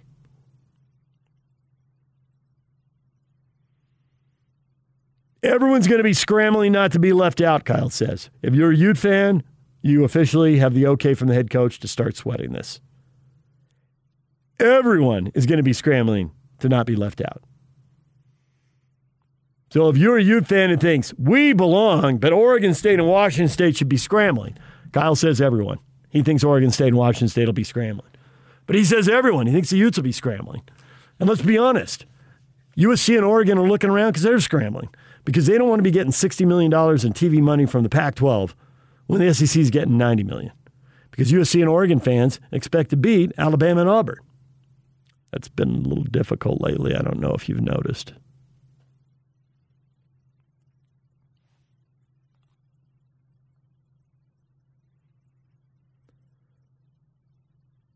So, whatever that was that just happened, and it felt like an earthquake with Oklahoma and Texas, you read those Kyle quotes, and it feels like it's going to happen again. And the Pac 12 will be in the middle of it. So, they got to figure something to do to be proactive before two, four, six, or eight Pac 12 teams take off and leave 10, 8, 6, or 4 Pac 12 teams scrambling. And if I were one of those teams left scrambling, I would not want to be in that situation. But I'd look at partnering up with some California schools and or some Big 12 schools and thinking, man, if these leagues are going to eat their own, we still have a chance to be the fourth best league in the country. For the last few years, the Pac 12 has been the fifth best league, and now they'll be the fourth. But if half the Pac 12 is going to take off, that'll suck, and we will have a day to mourn that, and we will cry, and we will rage against the heavens. And then we will get on with making the best of it. Because that's what all but about 20 schools are going to have to do make the best of it. And there's plenty of crazy rumors right now. Ohio State and Michigan to the SEC. And I've already seen people saying that's not happening. Well, all the rumors can't happen. But my gosh, everything's being considered. Everything's on the table. And that's what that Kyle Whittingham quote says. All right, we talked NBA draft today. Chad Ford, Eric Walden. Chad Ford, NBA draft expert, proprietor of Chad Ford's NBA Big Board newsletter and podcast, and Eric Walden, Jazz beat writer for the Salt Lake Tribune. They both uh, lean towards the Jazz trading. Nobody wants to guarantee anything because honestly, at this point, teams may not even know what the best offer is. You could be somebody else's plan C. But plan C may, you know, if A and B fall apart, plan C moves to the front. And so even though you don't think it's going to happen now, it might. But the basic logic, and I think everyone sees this, is the Jazz championship window is now. Donovan Mitchell is under contract now. Rudy is 29. Rudy is 7 2 and moves like few other big men move. But get to 32 or 33, that might that might not be true anymore. Maybe it will be. Maybe maybe he'll be freakish in the way Karl Malone was and still uh, Karl Malone at 35, 36 could still change ends of the floor in the blink of an eye. He could, whoever was matched up with him, man, you better get ready to run because Karl is changing ends and he's probably going to beat you down court. And if you're 25, he doesn't care. He'll beat you down court. And maybe Rudy can do that and beat Father Time. LeBron James, Chris Paul seem to be having some success in that area right now. But if you're a Jazz, if you're in Jazz management, or if you're a Jazz fan and you like to pretend you're in Jazz management, or your media that covers the Jazz and you like to pretend you're Jazz management, the next three or four years, you're a championship contender. Maybe you will be after that. Maybe you won't be. But you are right now. You have the best record in the NBA. And it looks wide open next year. The Lakers need to make moves. And even if they do and the moves look great, we don't know that their top two players are going to be healthy. Kawhi Leonard with the Clippers, don't know that he's going to be healthy. Jamal Murray with the Nuggets, don't know he's going to be healthy. There's question marks all over the place. So don't be surprised if the Jazz trade out. Now, they can trade up. Maybe they get somebody they really like. That's a possibility. You can't rule it out. But at this point, nobody holds all the cards and nobody knows for sure. What happens in and then Chad talked about this that once you get past pick five, there's two or three spots that, that could be traded. So between six and twelve, look out. There might there might be some moves there, and then everything shakes down from there. Draft is tomorrow night. It's it's a weird deal. It for a long time we could really look at the NBA draft and we saw the players and we knew.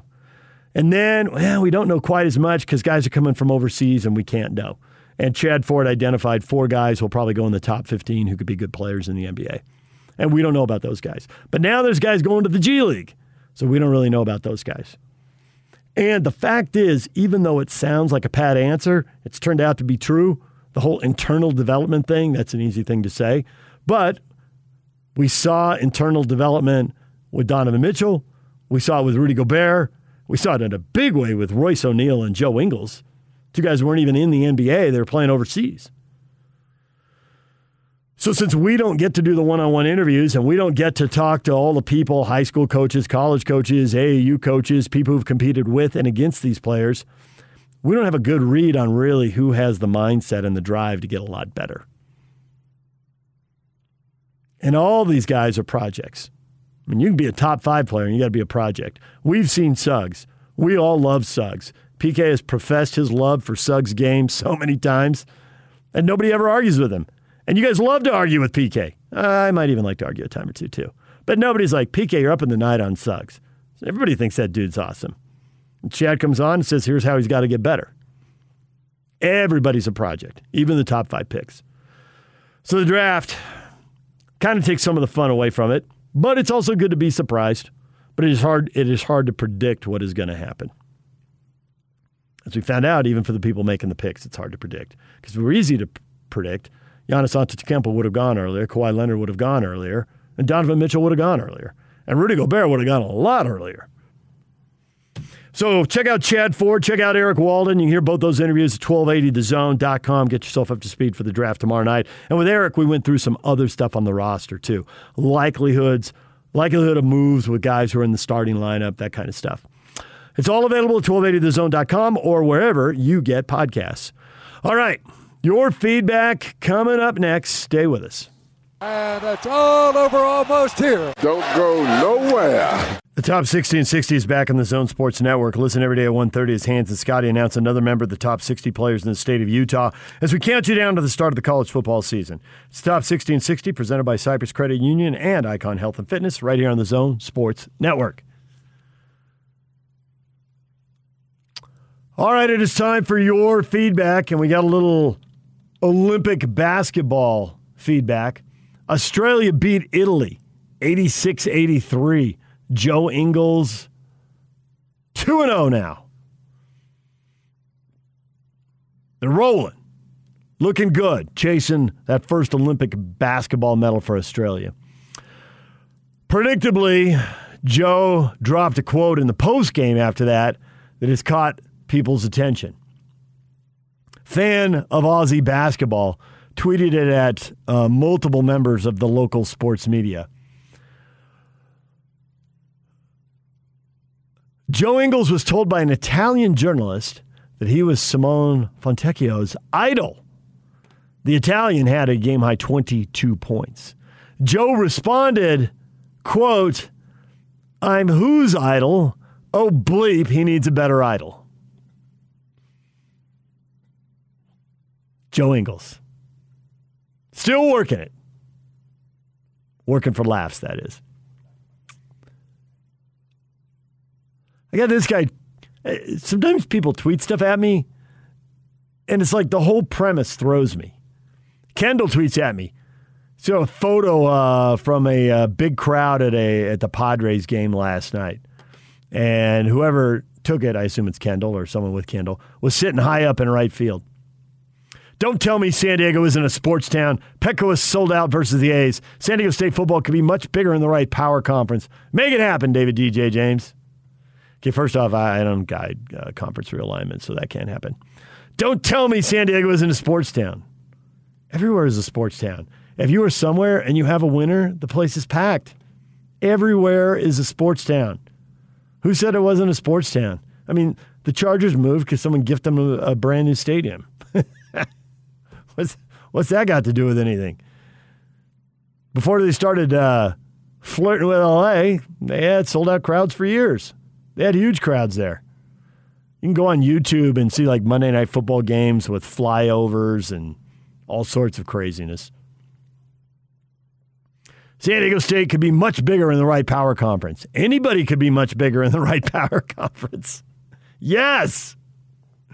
San Diego State gets into Pac 12 when USC and UCLA leave, and not before.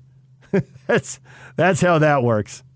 Once academics aren't quite the priority, and once uh, people want a presence in California to recruit in California, that's what opens the door for San Diego States and Fresno States of the world. If the four California schools join with Oregon and Washington and split for the ACC or the Big Ten, then San Diego State and Fresno State have a chance. Before then, they have a 0% chance. Not happening.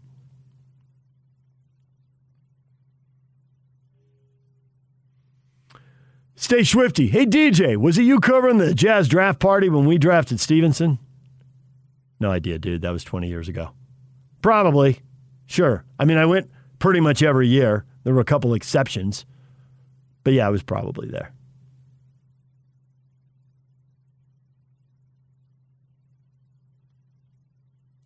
Got a lot of people saying, wow, this is scary. This video's gone viral many times over now. Saturday, I think it was Saturday, there was a rock fall in India. And somebody videotaped it from the deck. And honestly, it doesn't look all that different than Snowbird. I mean, it is different, but it looks different. And I tweeted out where and when did this happen because I saw it on Sunday. It turned out it happened in India on Saturday. And have you seen it, Yak? The rock I, comes down and takes out the bridge. I tweeted it out last night. Nine people were killed in that rock. Really? Slide. But I, okay, anybody who hasn't seen this video, you can go to either DJ's feed or my feed. We've got it both yeah. up there. You watch that and you think it's coming from like a movie. It's a CGI deal. It does, yeah. But it is legitimately real life. These boulders are absolutely gargantuan that are falling off that mountain. And there goes the bridge again. Yeah, that that bridge just folds like a piece of paper. Nine people were killed, huh? Were there people in those cars and homes on the other yeah, side so of the river? There were nine, according to what I read, there were nine tourists who were in a car in the area and Boulder smashed into it. Oof. Yeah, not good. All right, DJ PK, uh, we are all done. Hans and Scotty are coming up next. Stay with us right here on 97.5 and 1280 The Zone. Remember, anything you missed is up at 1280thezone.com.